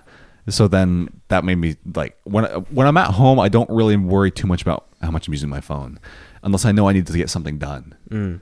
Otherwise, I'm not too concerned about wasting time because I'm at home, and there's nobody else there. Right. It's just me, and I might as well go on my phone and enjoy myself a little Yeah. bit, and I might even learn something. But as soon as I learn, leave that house and I'm interacting with other people, the last thing I want to do is be on my phone and Just miss out. disconnect yourself Yeah. yeah. disconnect yourself from the people because honestly like at the end of the day no matter how much you use your phone no matter how much content other people put out that you consume on your phone you never you're never gonna learn like you with all the science videos that you watch with all the you know the languages that you learn on your phone you're never gonna learn as much as you will just from interacting with the people around you Right. right so anyway I don't know if it's as much learn as much as an interacting with around you, but you're never gonna have the same. You're not gonna have the same impactful experiences. It's a different kind of knowledge and Yeah. and lifestyle for sure. yeah you think that's a good note to end the podcast on I'm good to just keep talking, man. 'Cause I don't know what time we're at i think we're over two hours Who though cares? I need to wake up. After the uh, intermission, so we're at two hours. There's like half an hour of this that we can cut out where we're just talking about random garbage. Like literally, no we're- can leave that in if you want to leave it in, but it was like literally random garbage. It's up to you. It's your podcast. I think that was fun. Eli was laughing. Yeah, no, no, it was fun, but no, there's something before we talked about that where it's just it was like actual like Oh, rambly. like we took stuff. what we were talking about in the kitchen in here. Yeah, Oh, okay. Which is I'm fine. like, it's just talking, and that's the objective of this. Yeah. It's just talk, in my opinion. So that's fine. Yeah, and ever- also, as long as you're okay with it, I'm good with just still keeping talking. Just- yeah, we just can keep talking. going. You ever have like you ever go to movies and it's kind of late at night and you fall asleep for part of it, but you don't really feel like you fell asleep? You when we saw Doctor Strange. Yeah. Yeah. But no, I okay. I saw Spider Man last week, really late at, on Third of July. Really, late. first off, the parking lot on Third of July at the movie theater is insane. There's like everyone, like the whole parking lot's full of pop up tents and people like Ah. shooting off fireworks and stuff in the Seriously? parking lot. Yeah, At the at, at the the Regal. yeah. we went because we were, we were like we had you know some downtime and we're like, okay let's go to Paul's to watch a movie and go to Walmart. So we go, and yeah, we're like, what is going on? Why is the movie theater so popping tonight? Oh, Third of July. everyone's just th- shooting fireworks off in its parking lot I bet you can see it really well from Regal. Oh, yeah. yeah. for sure. But it's just it was just they're just popping off some fireworks while they're waiting, Mhm. I like that. and uh, I still need to see Spider Man. I haven't seen it yet. it was.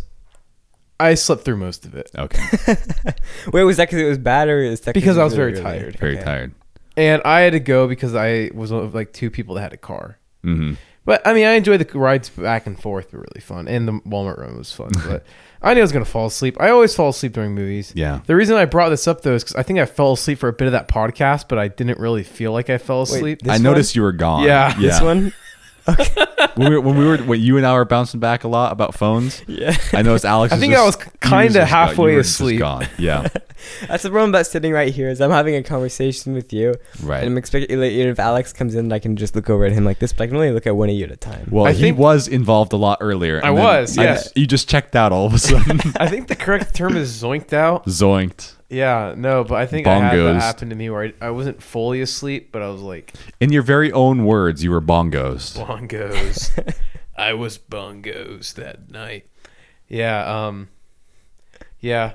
I don't know. It was kind of enter- Spider Man was kind of entertaining. hmm it was kind of a layer of, it was of like uh there's a lot of like teenage humor like bro we're out here live streaming which is like kind of fun to laugh at Right. which isn't inherently funny but i don't know I feel like I don't have anything invested in. I feel like it's all about how you set your expectations. Because I used to Yeah. like hate Marvel movies. Like I would, I, would, I have you know, nothing invested in the MCU. so- Oh yeah, I have very little. I- In 'cause fact, I have none right now. Well, I won't say none, but I liked. Um, I really liked the original like Iron Man movie, like yeah, the first one. that was the good. only thing in the That was the MCU thing I've that got me seen into other it. than Doctor Strange. That's because those first movies, they they had to make people come out to the movies. Mhm. They had to make a movie that would actually draw people to the theater. When they got into you know late game with those movies, they didn't You have to do anything. In game with those movies. I Yeah. specifically did